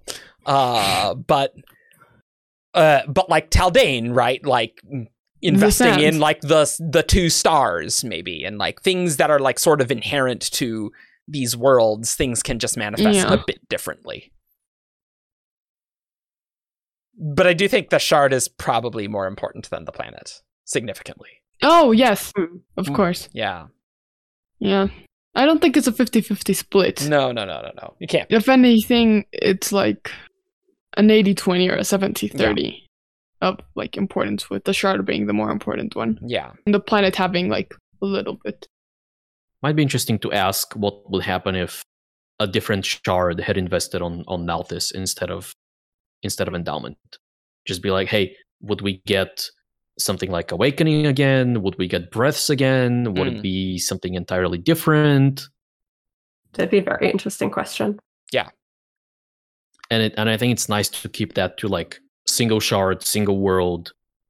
Because like if you're well, what if Ruin Preservation had invested on Roshar instead of honor and, and cultivation yeah. and also and what if preservation had invested alone on a, yeah. a planet without ruin there? Like let's let's I think bl- those things. let's important. also blow up some planets and see how the magic system's affected. Let's let's let's get on that, okay? Let, I mean, I guess we'll get to yeah, see so, that kind of with Ashyn. So yeah. so this reminds me, circling back to the actual question, right? Uh, uh, one kind of takeaway from from this whole thing that some people are are driving at which I kind of like, but I haven't thought too much about, was that, well, maybe hemalurgy, like the concept of spiritual surgery, manipulating spirit webs, maybe that is also like one of these fundamental things. Oh yeah, sure, sure, sure, sure, sure. And so you can absolutely yeah. have other magic systems that do the same thing. Hemalurgy, well, hemalurgy has to be tied to ruin and preservation, but you can have another shard where you can also do like something like it, similar things. Yeah, I buy that. Uh it just might be that like oh with ruin and preservation you need the solid metal and that's just the easiest way to do it and so the other ways are just annoying and complicated. Anyway, we got to move on to the next question. We spent way too much freaking time on that one. We, we gotta go. We, are we're, we're moving on. And because you haven't been uh, talking very much, it's your turn, Evgeny. Oh, fantastic.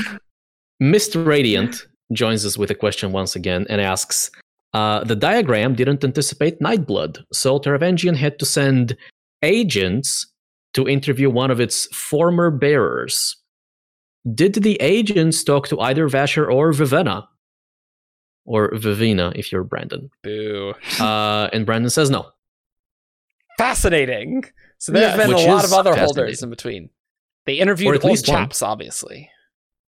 Well, we do know that Nightblood went through quite the uh, kind of loop around Shadesmar and Roshar before ending up with the Night Watcher. Yeah. So.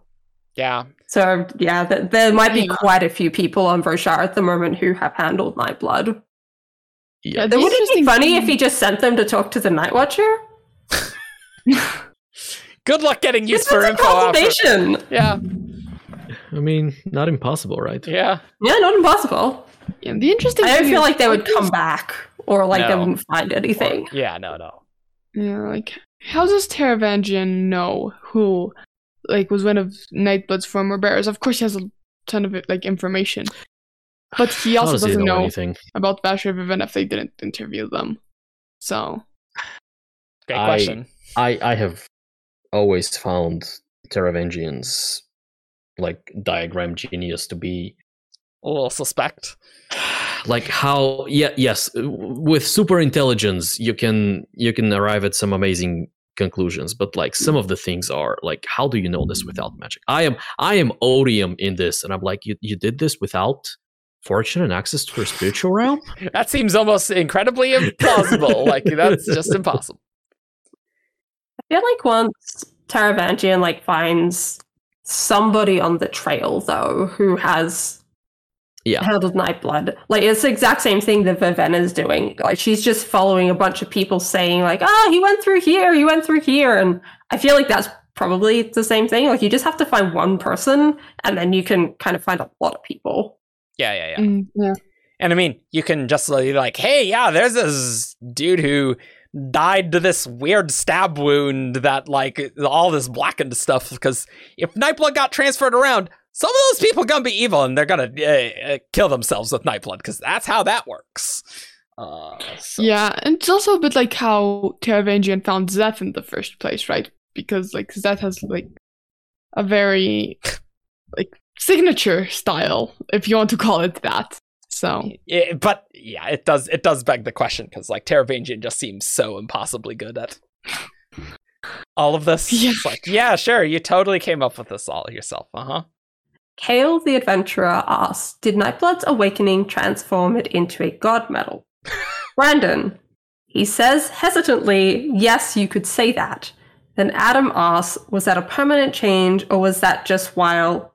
Brandon followed up with, You can argue that Nightblood is a god metal. Is he?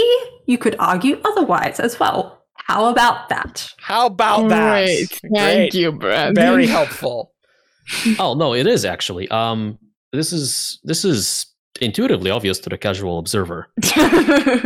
Quoting He's still RJ made there. of uh, the steel, but like now it's infused with the breath. Yeah. So it's like kind of like a spren blade type thing, something like that. Uh, yeah, I, I, think it's like a, a, physical metal, physical steel that is so heavily invested to the point that it's th- that it shares many characteristics with something that is all the way invested which is investor. Yeah. Yes. I don't know if I want to go mm-hmm. on a deep dive on that and how God metals the yeah creation of Nightblood so. and things. So, uh, but I definitely don't think it's that intuitively obvious to the casual observer, like Roger would say. No, no. I think he means that as a joke, that it is not actually that intuitive. Yeah. I'm I'm never serious. No. I can't remember if it was a shardcast I was on or one that I was listening to, but like a very long time ago, there was a conversation about like the awakening of Nightblood and what exactly happened there because Nightblood seems very different uh-huh. to Ravenna's Blade. Yeah. And I think like it was brought up in that that like endowment might have actually been involved in the awakening yes. of Nightblood, which that would make a lot of sense if Nightblood is then God Metal, if Endowment was involved in that. Well, there's also some reference about Ruin as well. Oh, yeah. Mm-hmm. Uh, yeah. God, I want it's some answers about episode. this. The Ruin investiture is is the real pickle. And I think it's one of those that deserves a clip. I'll, I want to try and find it at some point. Good luck. Good luck with that. Uh, so Bren Aldrich Ermendrude? Sure. so, can you give us a hint about what Spook has been up to recently? Or promise one in the Lost Metal? And Brandon says, No comment. I am not confirming that Spook is around. You're making assumptions. Spook lived like a hundred years, right? Like he lived very mm-hmm. long, yeah. much longer. He lived than... a very long time. Yeah, yeah. But that doesn't mean he's still alive necessarily. Yeah, yeah there's not oh, no, there's no confirmation in the book that he died, but there's also no confirmation that he's still alive. But it right. does it's a pretty um, popular theory that he might still be alive. Or yeah. there's the one where like Kelsier is using Spook's body, I think. Oh. oh, yikes. But I mean yeah. that that I mean, I don't yeah. That that probably can't work because he would have been the Lord Mistborn through the the rest of his days, but Kelsier had to go to the so- south like ten years later. So mm. I, I, don't know how well that works. It it I don't think it does. Yeah, but uh, at the same time, it's it is very plausible that it's like, oh, I'm retiring. I totally died, and I'm totally not a Ghost Blood agent now. Well, like oh no, I am perishing. Yeah, and then Spook can have even more kids. I'm sure Ian would be absolutely thrilled if Spook turned up again. it is plausible, though. Is he still a Mistborn, right? So if Spook's still alive, then he's the only living Mistborn um, in existence, as far as we know. Yeah, yeah, only confirmed one. I I will accept that Spook may have done like things as the last emperor. Um, He's pretty I mean, like I mean, he has interested in hemalurgy. No, no, no. Like like uh, on on a larger scale, like may, uh, off the cuff, maybe he went and built like the the sovereign's temple. I don't think that was the case, but like that's it's possible. That, that's yeah. what I mean. Like yeah. important things, okay. right? Uh, I don't I don't think he's a vessel for Kelsier or anything. I don't think he's still alive, though it's possible. Yeah, I mean the, f- yeah, didn't die on screen. He could always come back. Even if they do die on screen, can't come back in the Cosmere. That's always possible. True for a whole bunch of people there at the end of Era One. Uh, well, yes, that, that's true. But if anyone, I would expect. I'm not expecting Ham or Breeze to show up, but I, I wouldn't be like mind blown if Spook showed up. You know? Oh yeah. Yeah. Like like yeah. That's super plausible. Like he already has a super weird long lifespan which is odd. So, sure. This next one uh, is someone limited to how many Nahel bonds they can form, or could someone go play Pokéspren and catch them all, getting access to all the surges? Brandon, Gotta there are limits to what a soul can handle. These limits are soft caps, not hard caps. Pokéspren is theoretically possible, but there would be hoops, not just the normal I want to bond to Spren hoop, which is already a pretty big one. Hmm. This makes me think uh, that whatever these hoops are is probably why Hoid's had issues in the past with either getting I agree. or I agree. You know what it also reminds me of? Reminds me of uh, the cap on on how many medallions you can use. Oh yeah, yes. yeah, yeah, yeah. That's a fair point. That like you could probably jump through some hoops to make it work, but it's not trivial. Yeah. And it and it sounds like normally, like without any trickery or modifications or anything like that, there's only so many there's only so much room in your soul for like yeah, mm-hmm. for those of you who play RPGs, you have only so many sockets in your soul. Yeah, yeah. You've you've picked all these traits. You cannot pick your trait tree is done. You can't reset it. it's done. Uh, and, and, obviously, like as we talked about earlier, like Leshwi's comments, like ah, my soul's already sort of taken. Like she, she. I'm probably fully socketed by odium. yeah. uh-huh. Oh boy, draw fan art of that, I guess. Uh, but yeah, that that makes sense. That makes sense. I wonder what hoops you can go through, but like that's probably like theoretically possible. Plus, you'd only need five spren. You wouldn't need all ten, right? It's true. Yeah, it's mm, true. Yeah. Cool. Yeah, and I imagine some of the hoops beyond like the mechanics part is can you really attract all these spren? Oh yeah, yeah, that's hard. A, a paragon of virtue. Yeah, and actually balance all of these spren. Yeah, it's pretty tricky. God, yeah, some some seem like contradictory, right? How, oh, I'll bond both this honor spren and high spren. That'll work out great. or an honor spren and a cryptic. Have fun. Have fun with that. Yeah.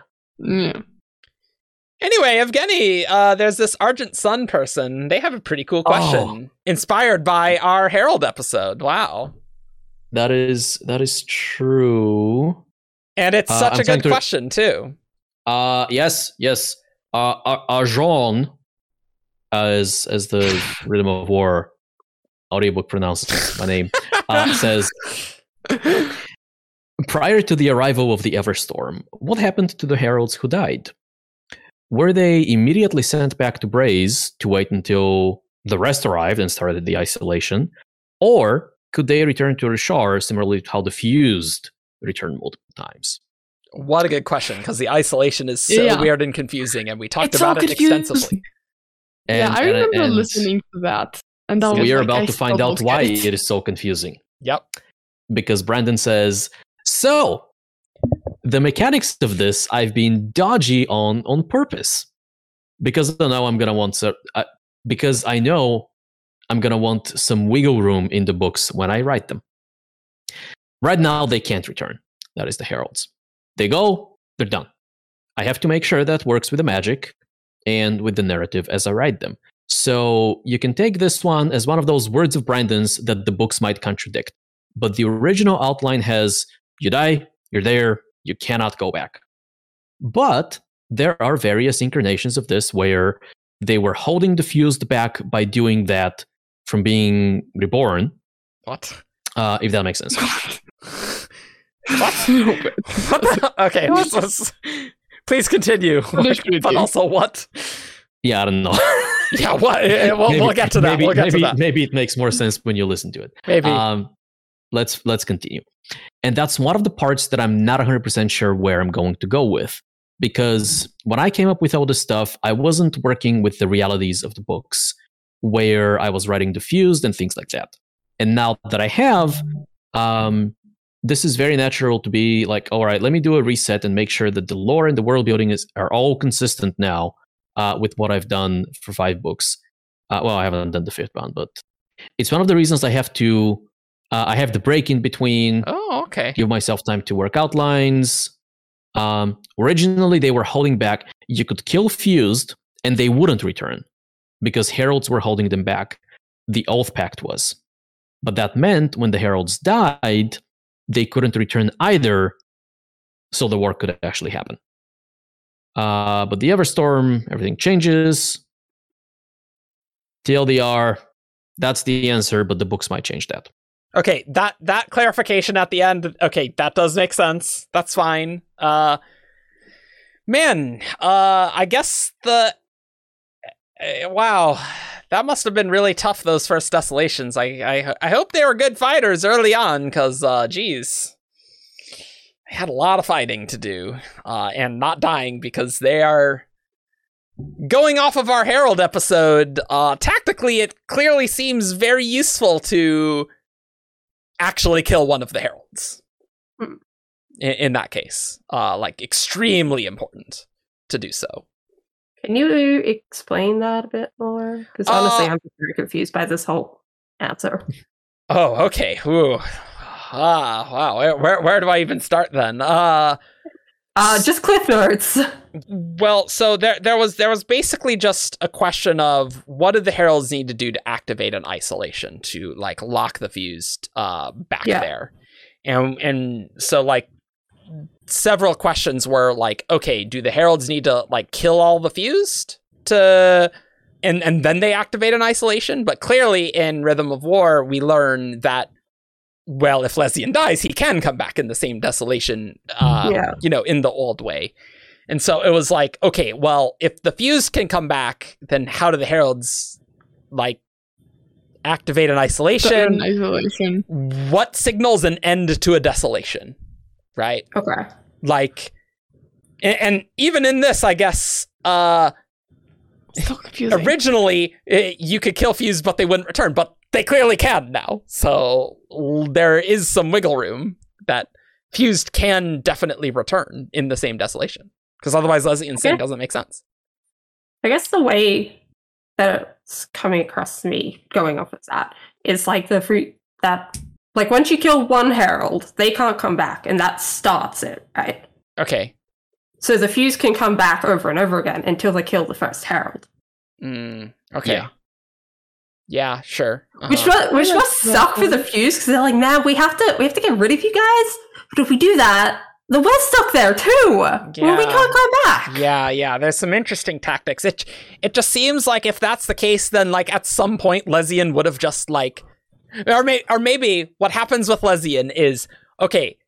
One of the heralds dies, and Lezian's like, "I am going to kill myself just to make sure, yeah. right, that mm. like I'm not killed." Yeah. Or, or maybe sense. the fused can just sense when the isolation has happened, you know. Yeah. On on Braze. Maybe. Yeah.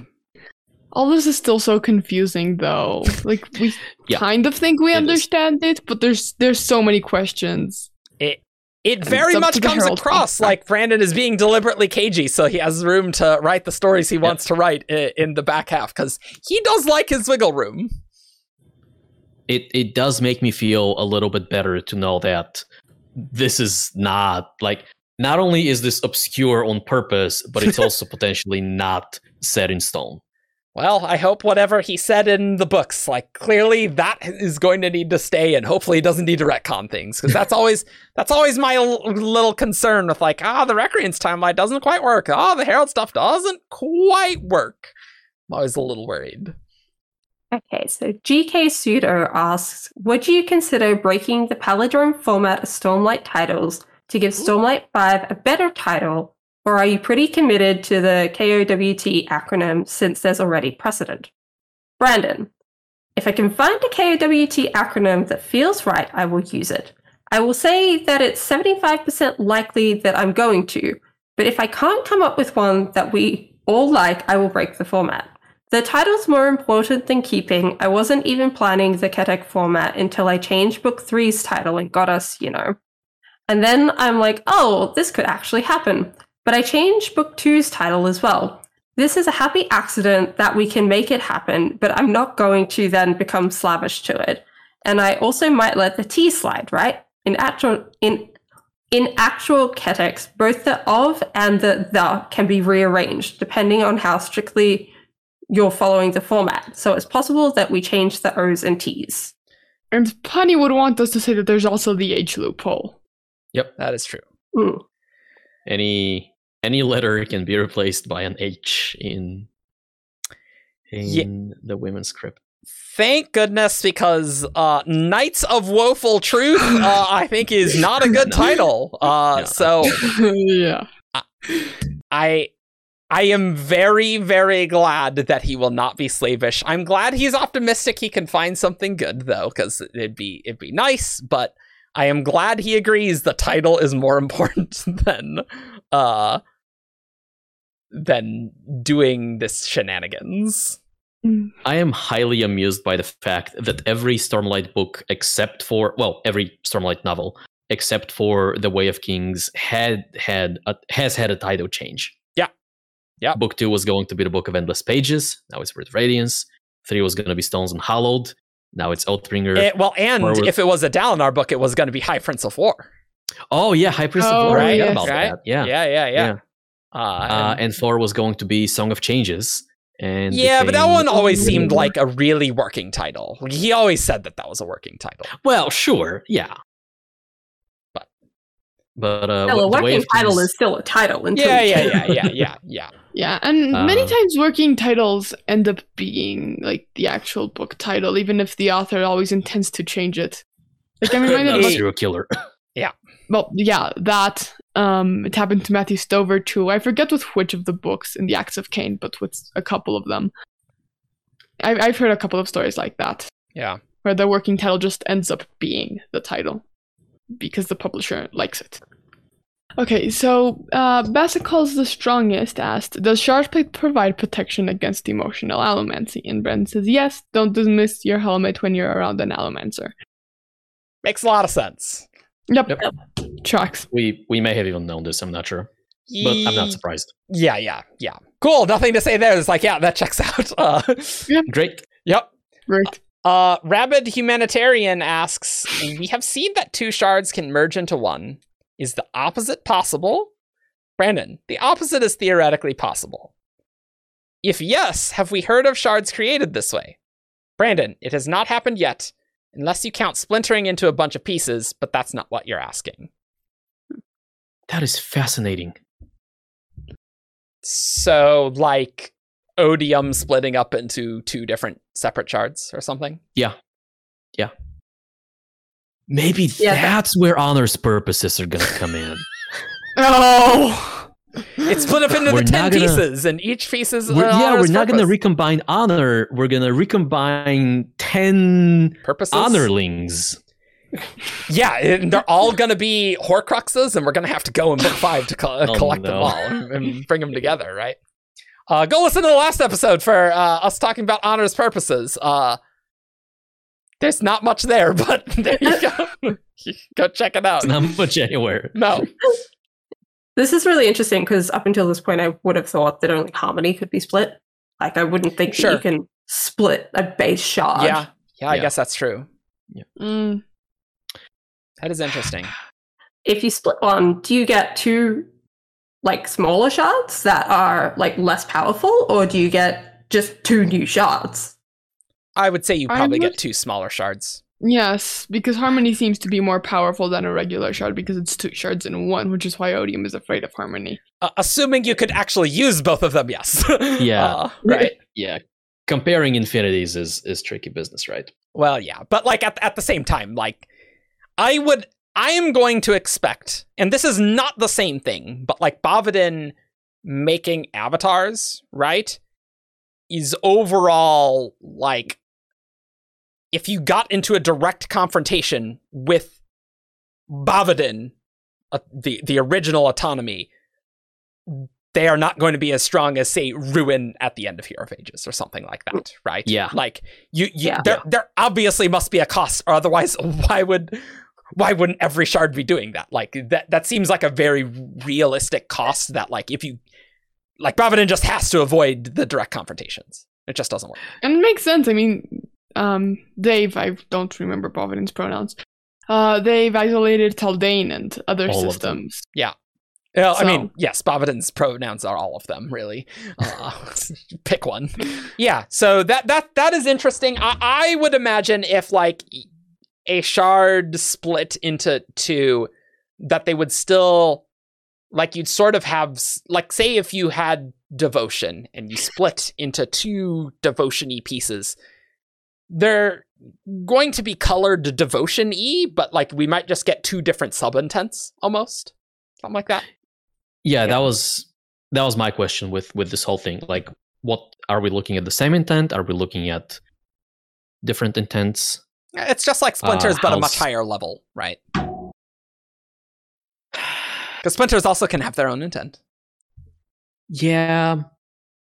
I mean, I, I guess but it's such a like, it's such a qualitative difference because splinters are so much more independent than sure like i feel like because Brandon brings up like unless you count splintering into a bunches of pieces, but that's not what they're asking.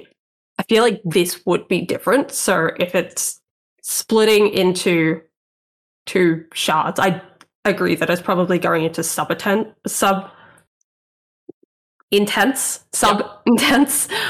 that really got me. Yeah, Instead of just like the same intent, just in smaller pieces, because that's just splintering. Yeah. Like I do think it does sound like these are different things.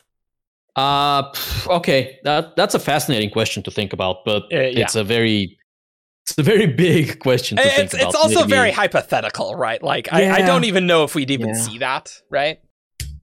Uh yeah. It hasn't happened yet and it's but it's fascinating to think about.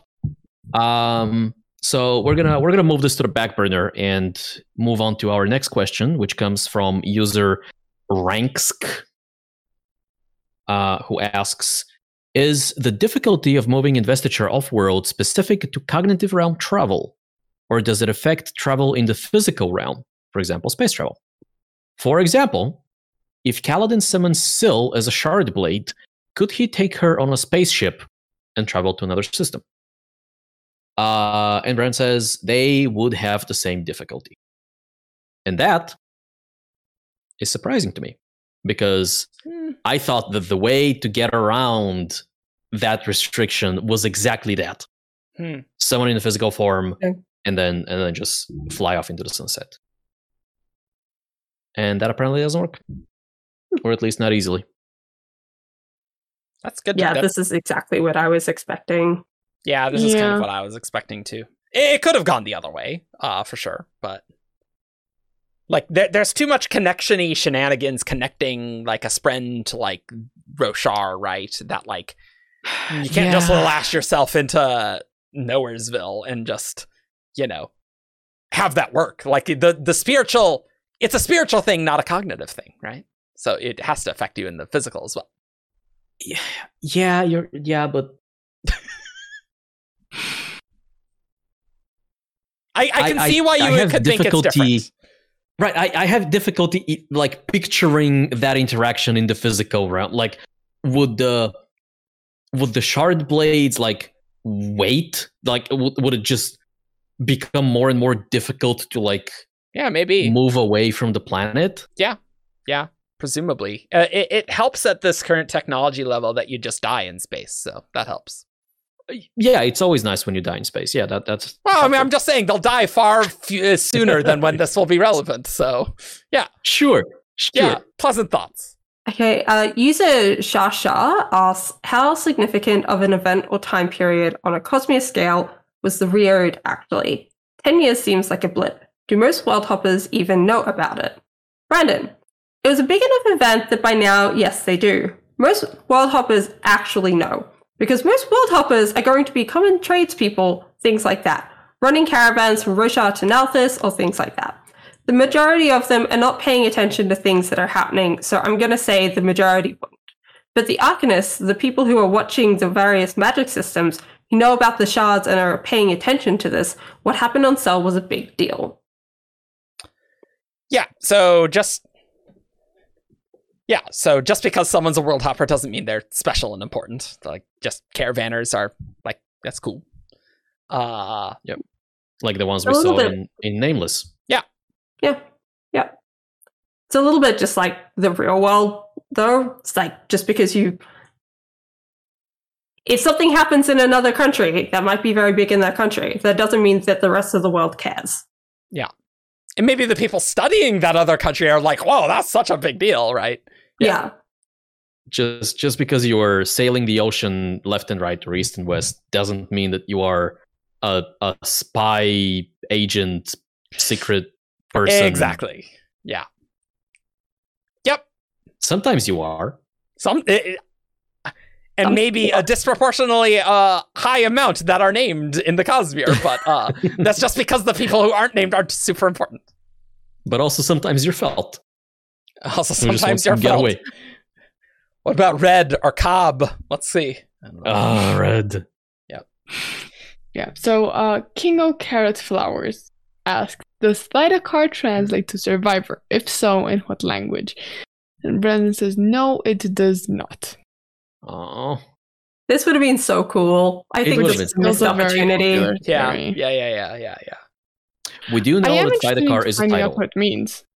Yeah, yeah, yeah, Yeah. yeah. It's a title. Title. Uh, what does it mean? Yeah. Maybe it Mhm. means meddler. Maybe it just means Seon in trench coat.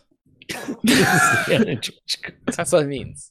I mean, it doesn't necessarily have to mean something, right? Like king is a title, but king doesn't translate to something else. yeah, but that's less fun though. yeah, significantly. The less. funnest answer, Brandon just ruled out. Yeah, yeah, that's, that's true. That is true. Yeah, because if it's a title and it's to Kelsier, then it's like, oh, Survivor. Oh, yeah, yeah, yeah. Uh huh. Yeah. Cool. Le Fish uh, asks, yeah. Uh, how did autonomy isolate Taldain from the rest of the Cosmere? Brandon, all of the shards? Dot dot dot. How? How may be the wrong term. Adam, there's a follow up question. Maybe it's related. Did Bavadin remove the perpendicularity on Taldain? Brandon, RAFO on the second one. First one, natural processes. What does that mean if it What doesn't does mean? mean? What does that mean if it doesn't mean removing the perpendicularity? Did no idea. You Did make a like- barrier storm around Taldain. Yeah. Natural processes. What does that mean? Like, what natural processes? Like I guess it has to be. I mean, I I don't love the idea, but it's the only thing that I can think of. It- maybe she like moved Taldain to a place that is dangerous in both the physical and the cognitive realm somehow. So like you can't you can't get there via space travel because there are erratic meteors and planets just zipping around and like it, it's difficult to navigate or like uh, uh meteor belt or whatever. And then the cognitive realm is some kind of garbage.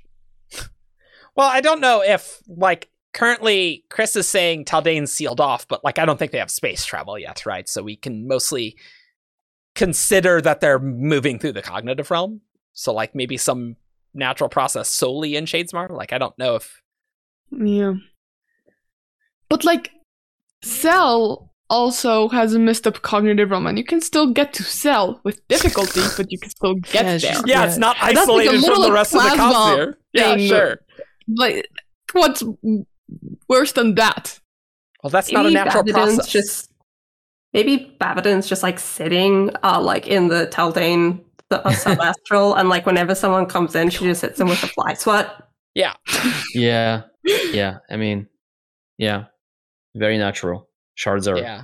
Natural The shards are part of the natural cosmology. It's like, oh, my power is just seeping out, destroying you as you get there. Well, that's unfortunate for you. as it does Maybe Bavadin set up a customs checkpoint that doesn't let anyone pass. I don't know. natural processes. the the the Paperwork. Customs just don't let anyone through Really, autonomy is all about the paperwork. Really, it's like nail. You know, you got to have the right paperwork, then you're fine, right? Yeah, I have no Yeah, idea what that means, and that is a non-answer. like, what- yeah if you have any ideas, please let us know because I have no idea what that can I, even mean. I can't wait to find out in the silverlight novella sure why not Yeah, sure, put it in there. or maybe uh, that's a i also theoretical Chris novel. Maybe. yeah yeah maybe. theoretical chris novel that's happening sure uh what's also happening is the next question Yes. which comes from NC Magic 97, or as I like to say, Nuck Magic, because it's like Mac McDonald's. But anyway, um, yeah. Sure. in in Oathbringer, before the battle for Battle of Thaylen City, Venli is able to see some of the cognitive shadows of the fused waiting in the cognitive realm, and mentions some are as large as buildings. Are thunderclasts actually a type of the fused? And Brandon says uh, she doesn't know. Oh, she's she's thinking that they might be fused, but okay, cool. Uh, but she doesn't know. Thunderclasts are something different, and that's what she's seeing. she's not correctly identifying them. Uh, what are what the hell are thunderclasts? no is idea. That, is that accurate, Brandon? I'm trying to. I, evidently not. I mean, Venli certainly thinks that they are fused. But like also there uh, there's a bunch of the cognitive shadows that those are the things that are like attaching to like Amaram's troops, yeah. right? Yeah. Yeah. Unless those are also like John Singer spirits. That scene has never made sense to me. No, like, not at all. I there are so like what the hell are the very mechanics? Cool scene. I I love I love yeah. the scene, but like what? once you start digging deep, it's it's like what? Who? It, it feels like Brandon's just like he just brought out the big guns that like he's like, ah, eh, maybe I'll explain them a bit later. But he's like, no, no, no, the time is right. Odium's gonna be commanding the battle right here because that makes oh, this story the, um, cool. What was the name of that group of fused that, oh! that we don't oh! know what they are? That are gonna capture the, um, the Oathgate but aren't a yeah, brand yeah, yeah. of fused? Oh god, I don't remember. But I know what you're talking about. Yeah, yeah, yeah. No, no, no, no, no. I know what you're talking about though. Yeah, no, no. There there was like a specific type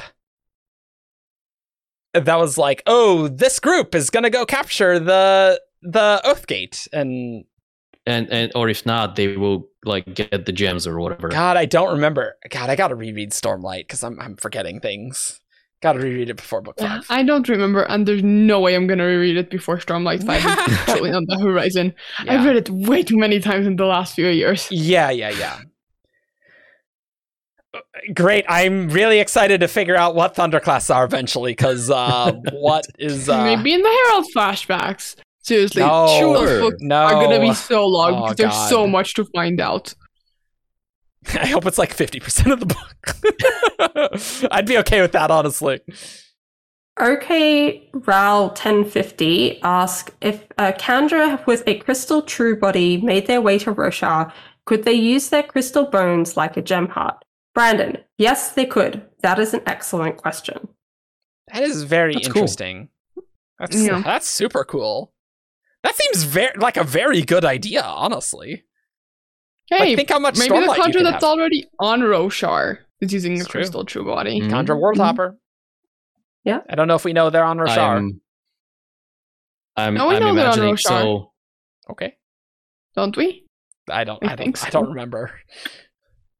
I, I don't know off the top of my head. I don't remember. We don't have Ian here to tell us, so they're recording Dice But I'm I'm imagining so so you know in in animated uh, like in in children's animated series and, and shows how when, when you're struck by lightning and and your skeleton yeah, yeah, yeah, yeah, becomes yeah, visible. Yeah, yeah, that's how I'm imagining the yeah. like fleshy body and then the skeleton glows from the inside. Yeah, yeah, yeah, yeah, yeah, yeah, yeah, yeah. Easy.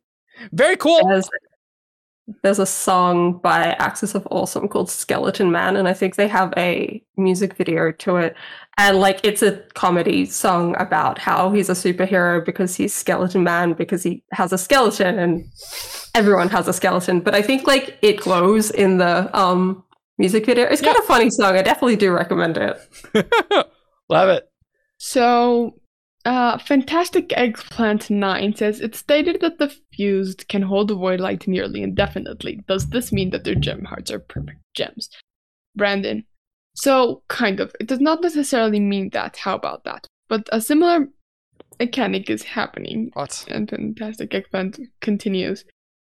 Is this why they are so strict with how they handle their dead? And Brandon says, It's a part of why you're picking up on the right foreshadowing that I have seeded into the books. Interesting. What?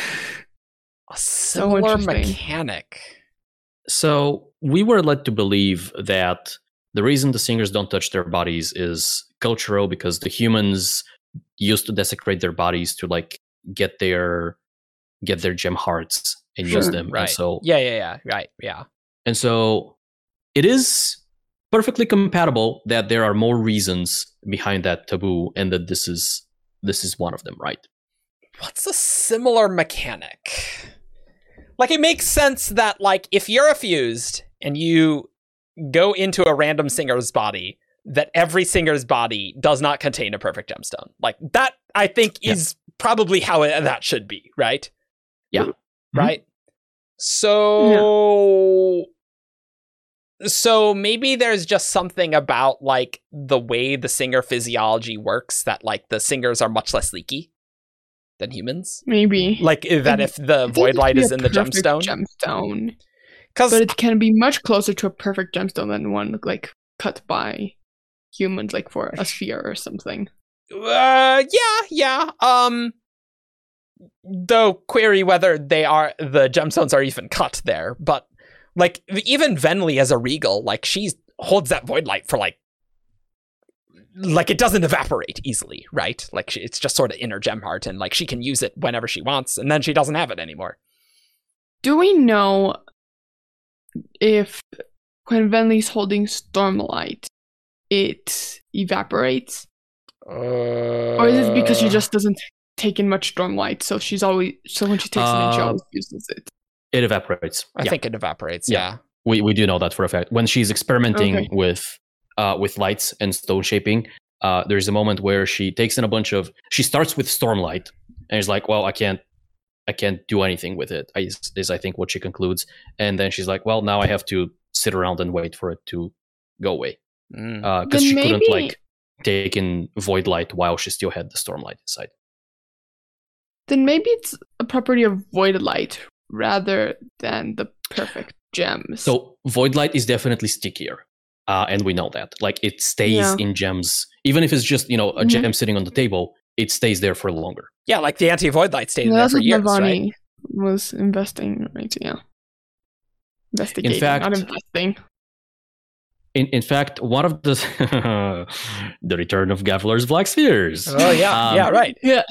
So he gives uh, a void light sphere to uh, wow, I was going to say Eshoniel. I was like, wow, that's uh, not how That's almost work. the name of something. it's almost three names. Um, he gives Void Light to Eshonai, and he gives Anti Void Light to Szeth. Yep. And the one that he gives, so, so first of all, the Anti Void Light like persists for years. So a long for time. years. yeah. yeah. And I don't um, think that gemstone was a random perfect gemstone. Like, I suppose yeah. it's possible it was a really good gemstone. I guess. Um, but the void light, um, either Eshonai or Venli remarks that it had faded after a few months or something like that. Okay. Uh, but it's like way longer than a regular sphere um, for Stormlight. Yeah. yeah. Th- than even the best gems we have for Stormlight, short of like the King's Drop. It, it could be a combination of Void Light and some special singery thing that it's like, if you can hold on the Void Light for months, I mean, that's pretty good. like, you're going to do the Song of Prayer probably more often than every few months, right? You know what I wonder? What? I wonder if it's so so first of all, any any like singer stuff that we can have going on can have can can go on. I don't care about that. Mm-hmm. With the fused specifically, who are John Singer souls infused or entirely replaced by Odium's investiture. I wonder if there is a component of because they are made of odium that helps them hold void the, light because it's odium stuff yeah, it's like mm-hmm. maybe there's like a essentially a, like a gravity uh to it, right? And so, oh, so it doesn't like leak um, out. Yeah, okay, sure. Yeah, yeah, sure. Spiritual gravity. Yeah, that sounds great. Mm, spiritual investiture that. gravity. Mm, yeah, great. I mean, to be fair, I do kind of like that idea. Yeah. Just that saying spiritual investiture gravity is. Yeah, yeah, yeah, yeah, sure. Great. Just add spiritual to but, the front of it. But yeah. the, I like the concept, yeah. Very nice name 16 asks Frost seems particularly worried about Hoid getting the Lerasium. Is this because he knows something about allomancy that it would be dangerous for Hoid specifically to have? Or because he's worried about Lerasium allomancy in general, or something else? Brandon, he's worried about. It's a combination of both.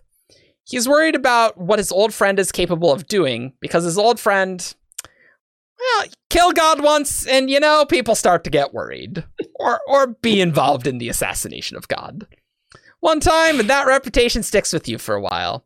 But also, he is worried about a bunch of different things. I'll just say that. You mentioned two of them that are pretty good worries. He has others as well. I mean, I feel like there's a possibility that we see how uh, how allomancy and feruchemy interact with compounding. That like maybe if go listen to the last episode where we talked about Hoid collecting the the magics. Maybe there could be other dramatic effects like compounding with other things potentially, and with other magics. And like if you have Lerasium allomancy, I bet that compounding's real nice. But doesn't have to look exactly like compounding though, but maybe not even like compounding and allomancy. Maybe Frost could have been worried about an interaction with Lerasium itself, not Hoid burning Lerasium, but Lerasium itself and some other magic systems. Mm, sure. It's so crazy to remember that it's like, oh yeah, Hoid is a Lerasium uh, a Lerasium Mistborn, which is very powerful. Jeez. Yep. Yeah. Mm-hmm. Oof. On that note, perfect segue. Has nothing to do with anything we've talked about. Literally nothing, but it's a our, very good question.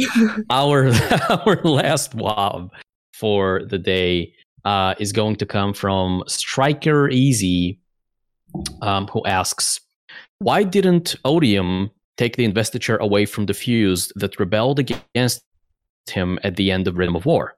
At the end of Oathbringer, hey, we talked about that. Mm-hmm. Odium tells the fused that question him that he could take, quote, that which gave you life or gave them life. I think the line so is gave which gives you everlasting life. I think it is. To Tarash. Uh yeah, I remember it's Tarash. I don't yeah. remember the exact line. But the point is the same. Yeah. Uh, so why didn't he do that to Leshwi and the others? And uh, Brandon's answer is an incredibly fascinating one that yes. I love. Yes. And it goes like so. This is actually an excellent question. Odium, in his previous incarnation, we'll see how he acts now. Part of the driving force of Odium is the kind of belief, mistaken or otherwise, that Odium represents all emotion and strength of emotion and basically the passions in lore. Rebelling against him in the way that they did is actually in line with Odium's personal directives. The vessel may not like it. In fact, the power may not like it. But at the same time, there is part of both that acknowledges that uh, this is, they set in motion, and this is an appropriate use of the agency of the agents they chose. And so, unilaterally destroying those who turn against him is actually not an odium thing. It's more of an honor thing than it would be an odium thing. Uh, is just not in line with how odium acts or thinks, even though it's possible and there's threats and that's not saying odium wouldn't do it but acting like honor is not something odium would necessarily want to do fascinating Absolutely really fascinating.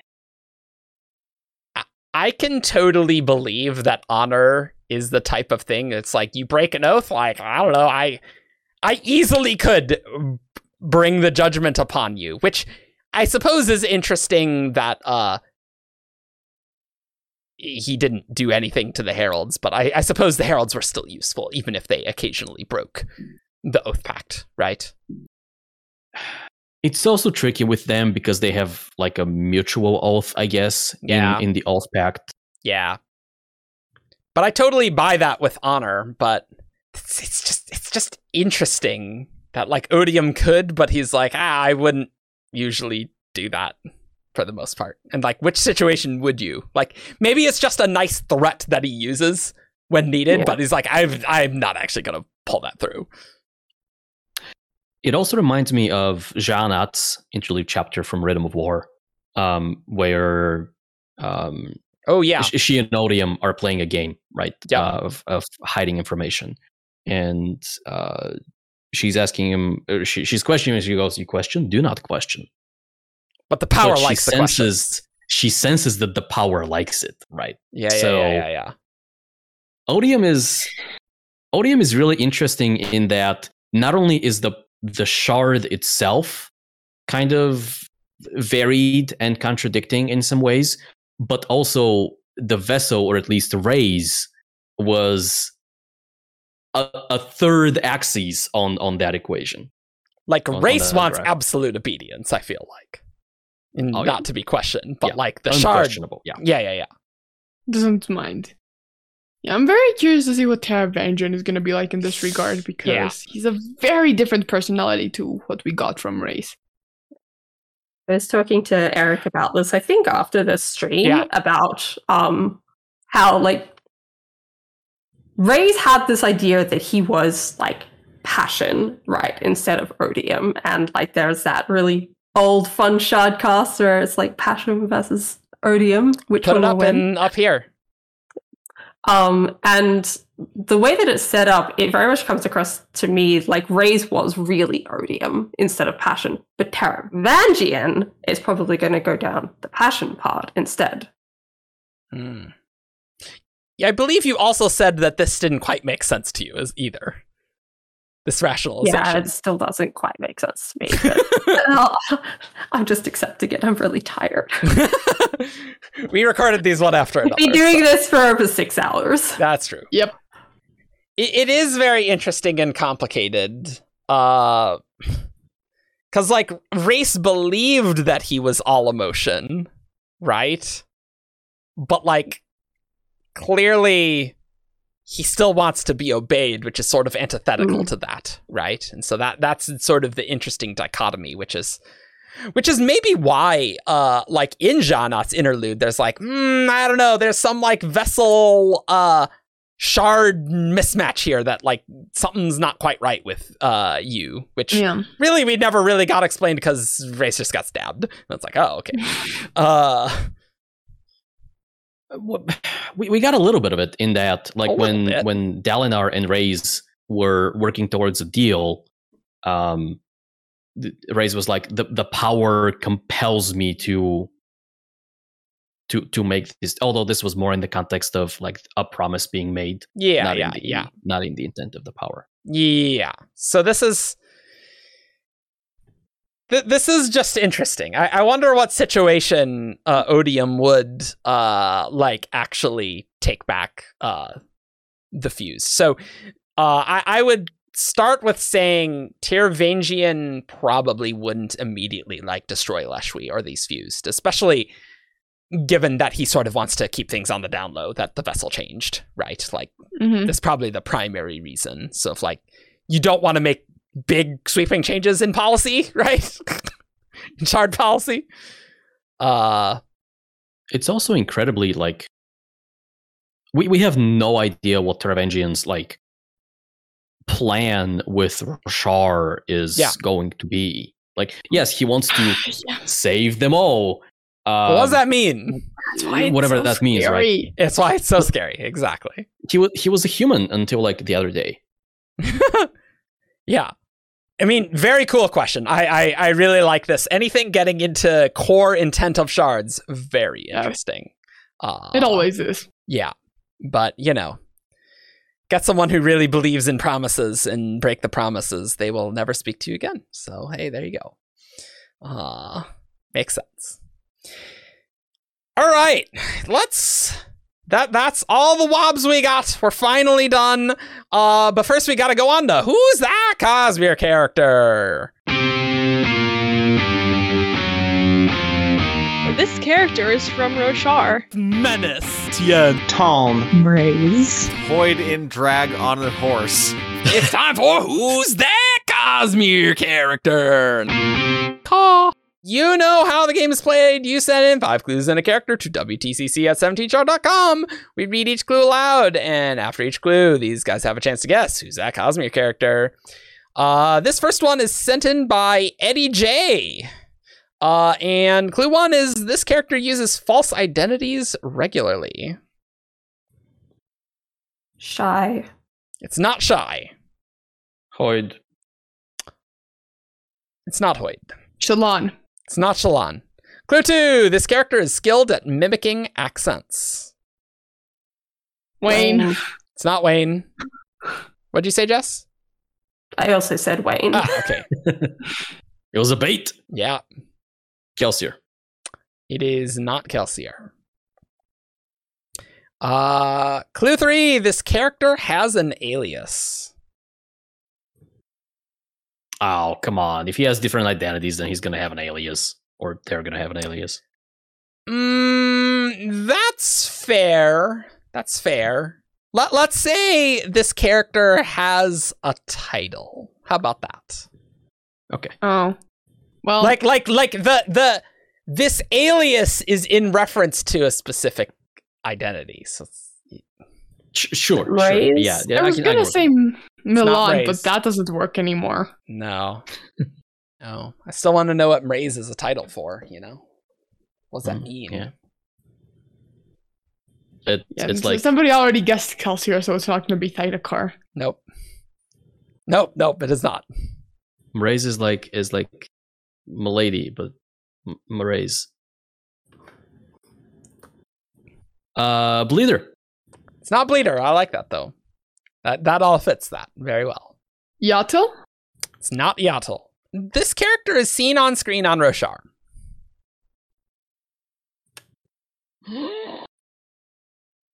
Felt. It's not Felt. It's not felt. It's not felt. I take it back. Too bad. Can we have all the clues again, please? Absolutely. This character uses false identities regularly. This character is skilled at mimicking accents. This character has an alias. This character is seen on screen on Roshar. And I almost said clue five, but then I didn't. And this character has one more clue. this character has one more clue. Capsule. It's not Capsule. It doesn't fit well, but I'm gonna say Restares.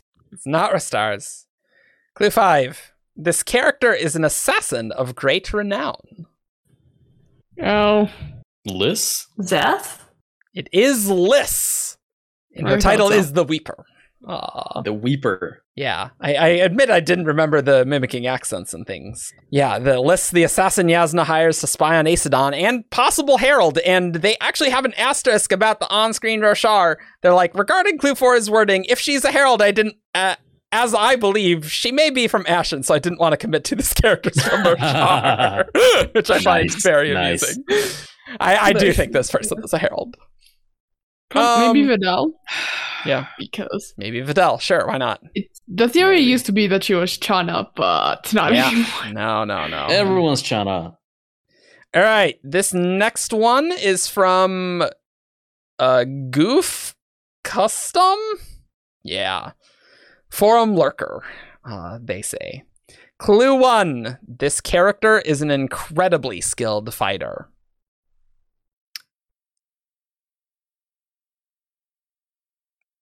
Raythan. It's not Trathan. Denth. It's not Denth. Shaizan. Nope, it's not Shy. I like how after the last one, everyone's like, Shy. I'm not gonna miss Shy again. Specifically Shaizan. Shai's a garbage fighter. Mm. Clue two this character is known to be up to their eyeballs in alcohol. Dalinar. It's not Dalinar. It's a good guess, though. Yezrian? It's not Yezrian. That's another very good guess. it's a great one. Up to their eyeballs. I find that phrasing particularly interesting. Maybe it's a it's an ancient master of martial arts who was drowned in a Mm, wine maybe. barrel. Maybe. Up to the eyeballs part makes me say Milan. It's not Milan. Clue three. This character is involved in a sexual relationship with another character. What? It's true fact. Alcohol, fighter, sex. Are you sure it's not Dalinar? Yeah, I mean, Wayne. it's not Wayne. my my guess was going to be Aarik from White Sand. Nope. But that doesn't like he doesn't fit. Yeah. He doesn't do the sex. Great phrasing there. I I words do good. Yeah. Oh. I think I know what it is. Okay. Again, going on a thing. Quite clever wording if it's what happened once. Okay. Yeah. Yeah. Because it only happened once. But Shallan? no, it's not Shallan. Because she's not an incredibly skilled fighter, but well, she knows what she's doing. Mm-hmm. She got eh. super drunk once. Does she though? Yeah. If once. Kenny, did you guess? No, I'm struggling with this one. Okay. I don't know. Um, I was having some. Vasher. It's not Vasher. Clue four. Can I make a guess before the clue? Sure. And like, is it yeah. Clod? It is Clod. Nice. Up to his eyeballs in alcohol. Ichor alcohol. That, yeah. That's really like that was quite clever. And uh, fun, horrifying fact: yes, Clod is in a relationship yeah, with, with uh-huh. Jewels, even as a lifeless. Yikes. Uh, yeah. Yeah. Yeah. That's good. That's good. The other clues uh, were uh, this character was heavily invested. Still, at least some invested. Uh, and clue five this character has died at least twice. nice. It's true. I, I like I like the submission a lot. It's good. I, I really like that too. That was good. good job. That was very good. Uh, so lastly, we got our uh, who's that cosmic character priority queue? If you are a Herald on Patreon, you can uh submit priority clue things where we will get to you in less than a year for sure. So, yay.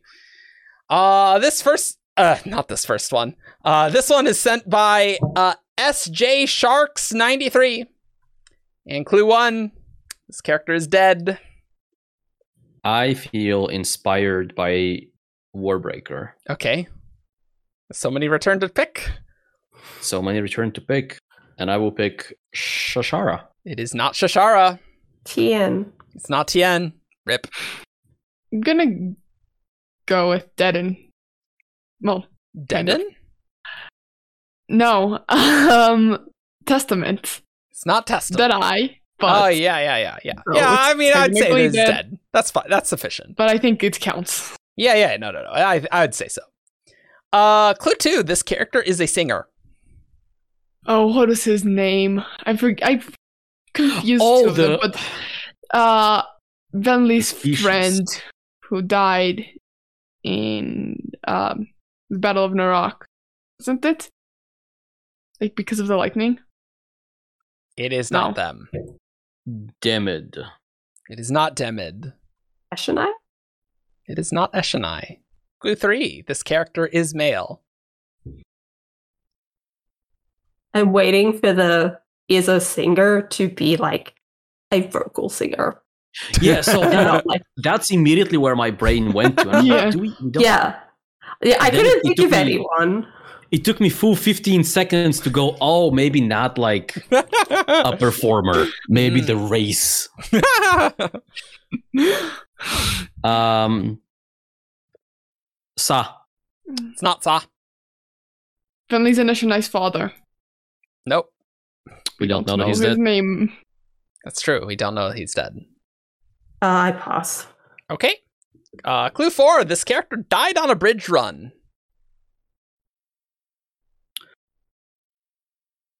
Oh, um, uh, I see you, person who submitted the question. Um, Dunny. It is Dunny. Uh, Clue Five was he was a singer, wasn't he? Yeah. Yeah, yeah. Dunny sings. Had a beautiful voice. Yeah, the extra is Dunny sings well while in the calendar. Uh, in in the calendar, Jesus. in the calendar. In the caverns. I'm very tired too. Uh, and is said to be more confident singing than speaking. And clue five was this character was one of Kaladin's first friends on Bridge Four. Nice. Nice. I, am I am surprised that you guys went immediately to it's like oh yeah yeah yeah yeah yeah. No, uh, like we went in the right direction. I just yeah. didn't quite know where to go just with couldn't it. Find a character. yeah, yeah, yeah, yeah, yeah, yeah. Nice. Yeah, I mean, once you get like Bridge One, it's like oh, okay, I, Rlain's not dead, so there you go. Yeah. He's he's metaphorically in his transformation into war form. Yeah. All right. Cool. Well, you can find us on 17thshard.com for all your news, discussion, theories, and fun that you could ever want. Uh, you can find us on Facebook, Twitter, SoundCloud, YouTube. Uh, put your comments below what you think about shards and planets and how that interacts, because uh, again, that seems really complicated. Uh, and uh, you can leave a comment below. Uh, if you want to give us money, you can have it highlighted. And so everyone knows you gave us money. It's true. You can do that. It's called a super thanks. Highly, highly sought after Yeah, yeah. Mm-hmm. Uh, and you people can also just su- lining up to give us money. Yes, solidly like two people. Uh, and you know you can also support us on Patreon for as little as a dollar. No, no, no. You did a super chat, Evgeny. Oh yeah, okay. The chat different. is different thanks, than the super. Thanks thanks. for difference. Yeah, yeah. Okay. Yeah. Anyway, bye. Bye. By, by way of farewell, I would like to direct your attention to the background behind Veronica. yeah.